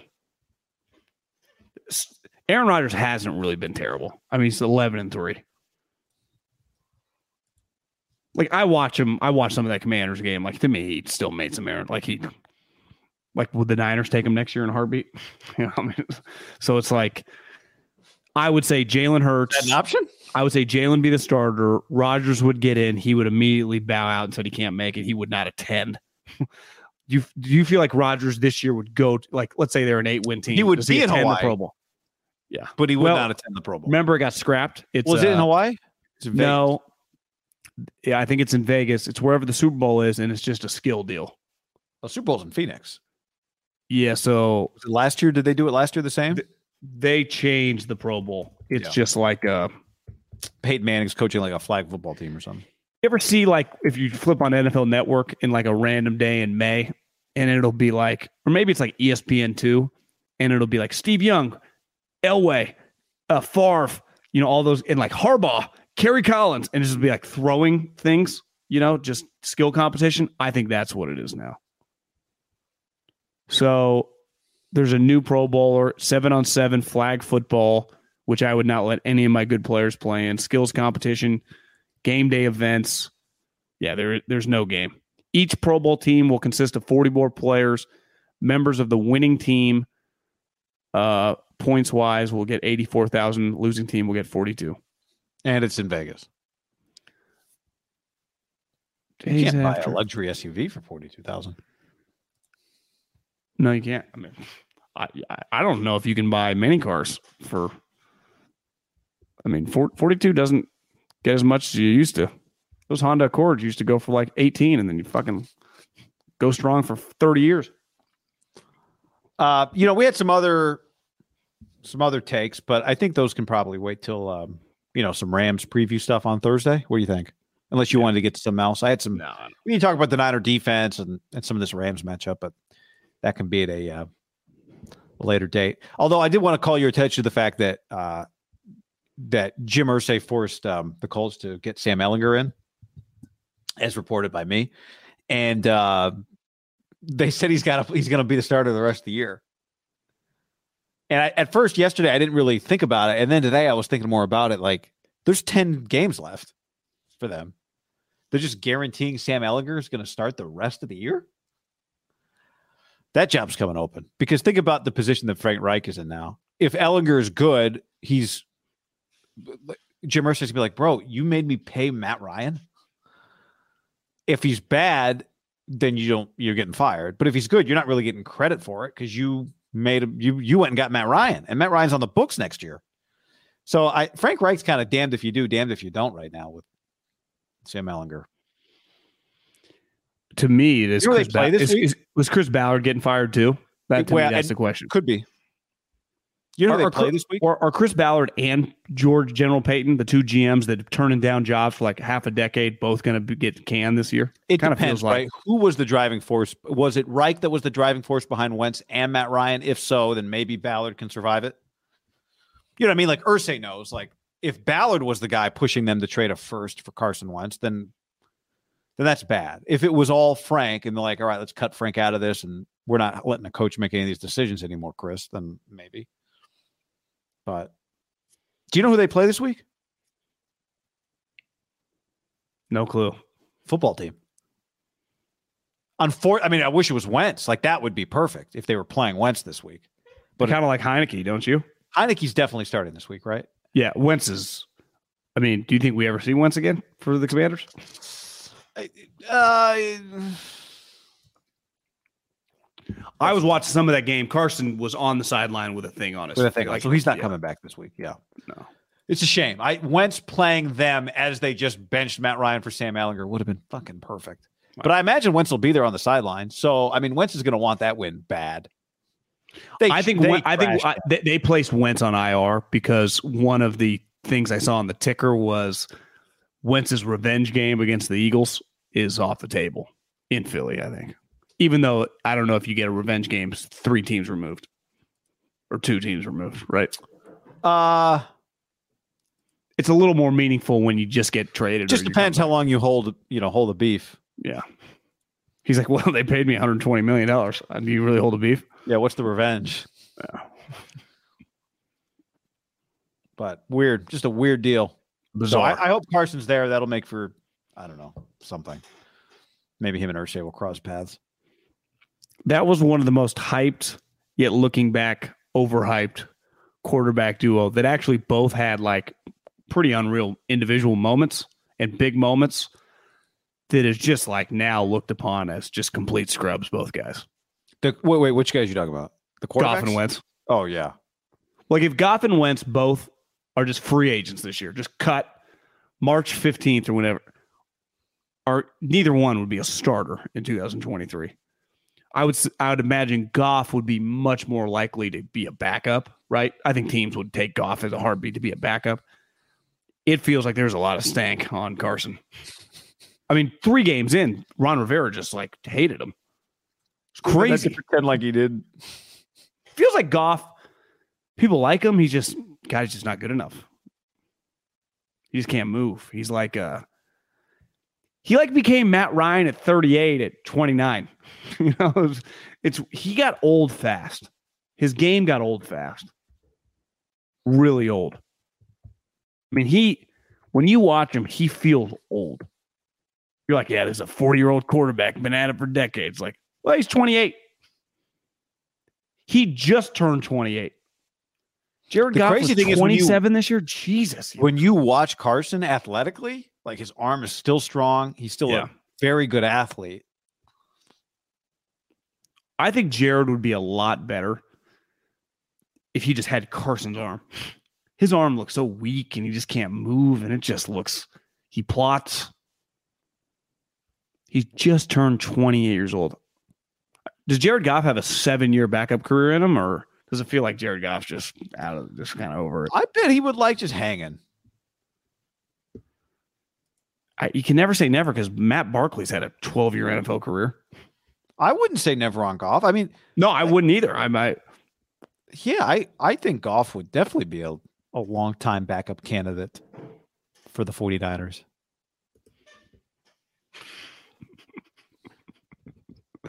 Yeah. Well, to me, the good teams because he can just start.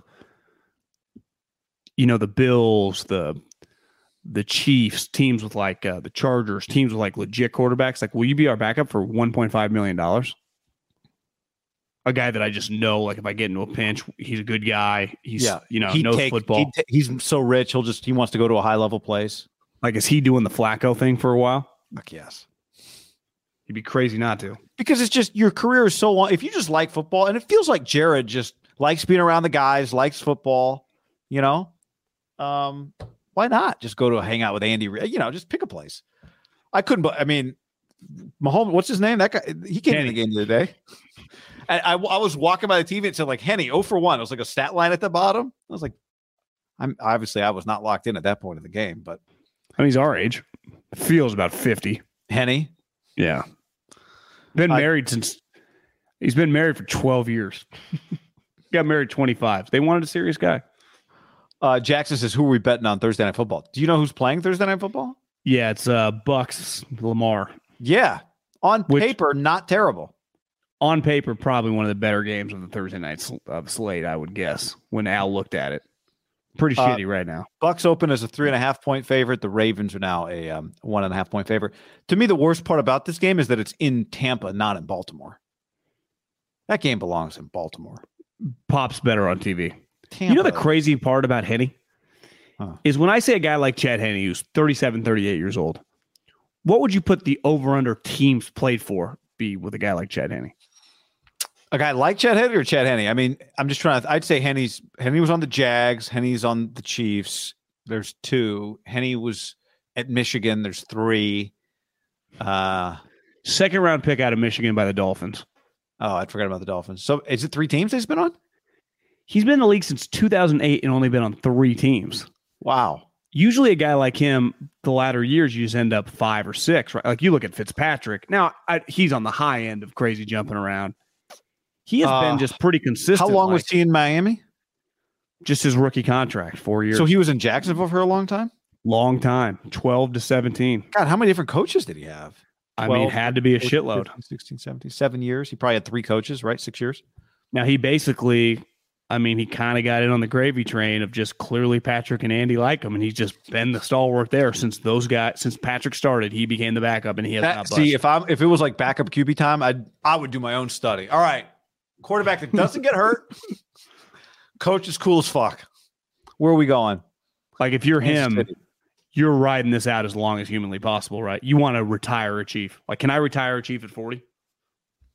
Absolutely. Like, can I get three more years out of this? Because I, I don't want to go pretend to be someone else's backup. Like, I like it here. I like playoff mm-hmm. bonuses. I like never having to play, and I love bonuses. rooting on victories. Because part being of it part too, of a it's like, yeah, you, you you don't necessarily care win or lose because you did nothing, but it's way more fun to go in the locker room when everyone's celebrating. Everyone's 80% the time. You're playing in big games. Think about that. You're just in big ass games. Playing a lot of You're home watching. games. You're standing on the sideline in big ass games from one of the greatest quarterbacks of all time. And then when you you, start a podcast, your first guess is that quarterback. And that guy- and no one's you, you, there's no like insecurity when you're Patrick Mahomes' is backup that you're not better than the starter, you know? Like you go to some other place and it's like, fuck, I'm kind of obligated to try and beat this guy out because I think I'm better than him, but you know, I don't want to be Tua's backup. You know what I mean? Like you don't want to be Tua's backup. It's weird, right? Like if you're Chad Henne, you go to Michigan, you have a probably pretty unreal college career. You're first team all Big Ten, second team all Big Ten. You play at Michigan. Long, long list of great quarterbacks. Like that's just in itself a big deal the rest of your life. Then your NFL career, you're like shitty Dolphins teams, shitty Jaguar teams. But then you get to end like ultimately it's like, yeah, this guy was uh Patrick Mahomes backup for seven years. Like that's how he's going to be introduced, right? Not former Dolphins quarterback. You know, this guy played in the Jacks for six years. This guy was with Andy Reid and Patrick Mahomes from 33 to 40 years old.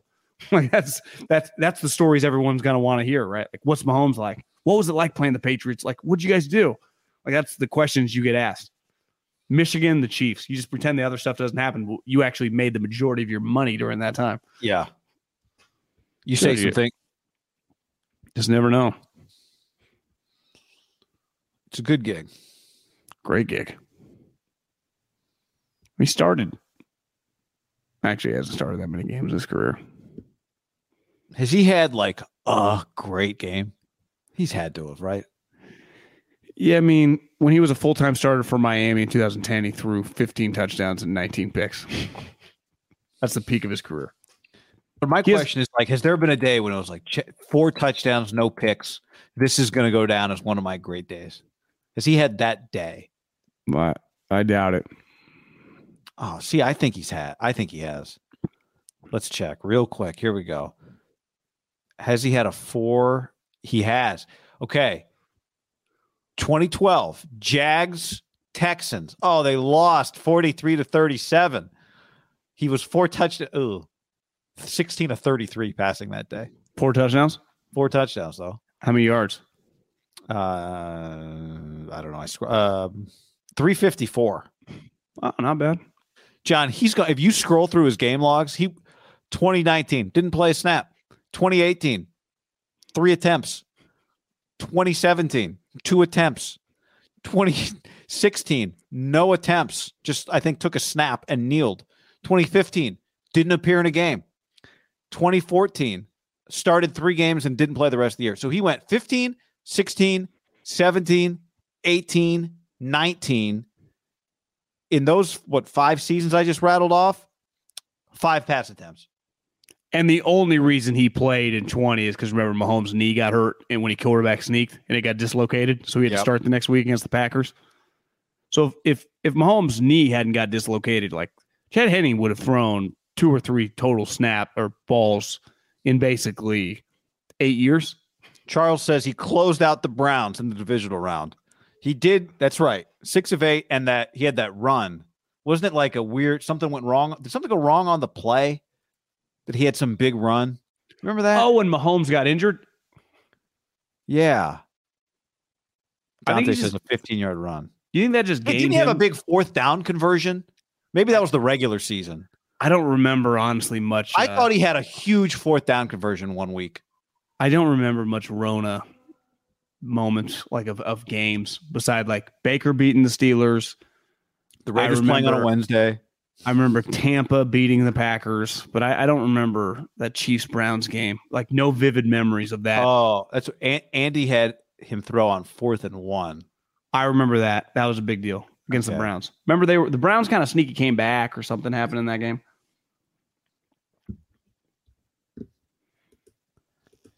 Uh, yeah.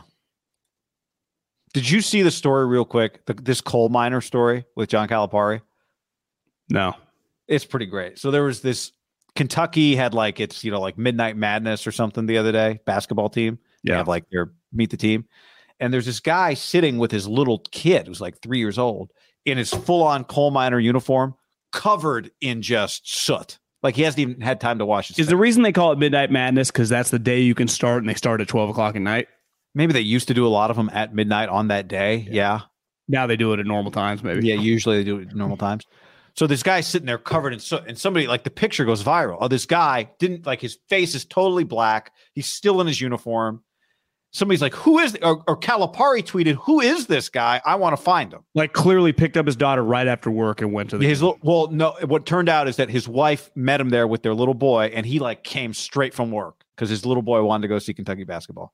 So Coach Cal, I guess, is like comes from a coal mining family, and like wanted to find this guy.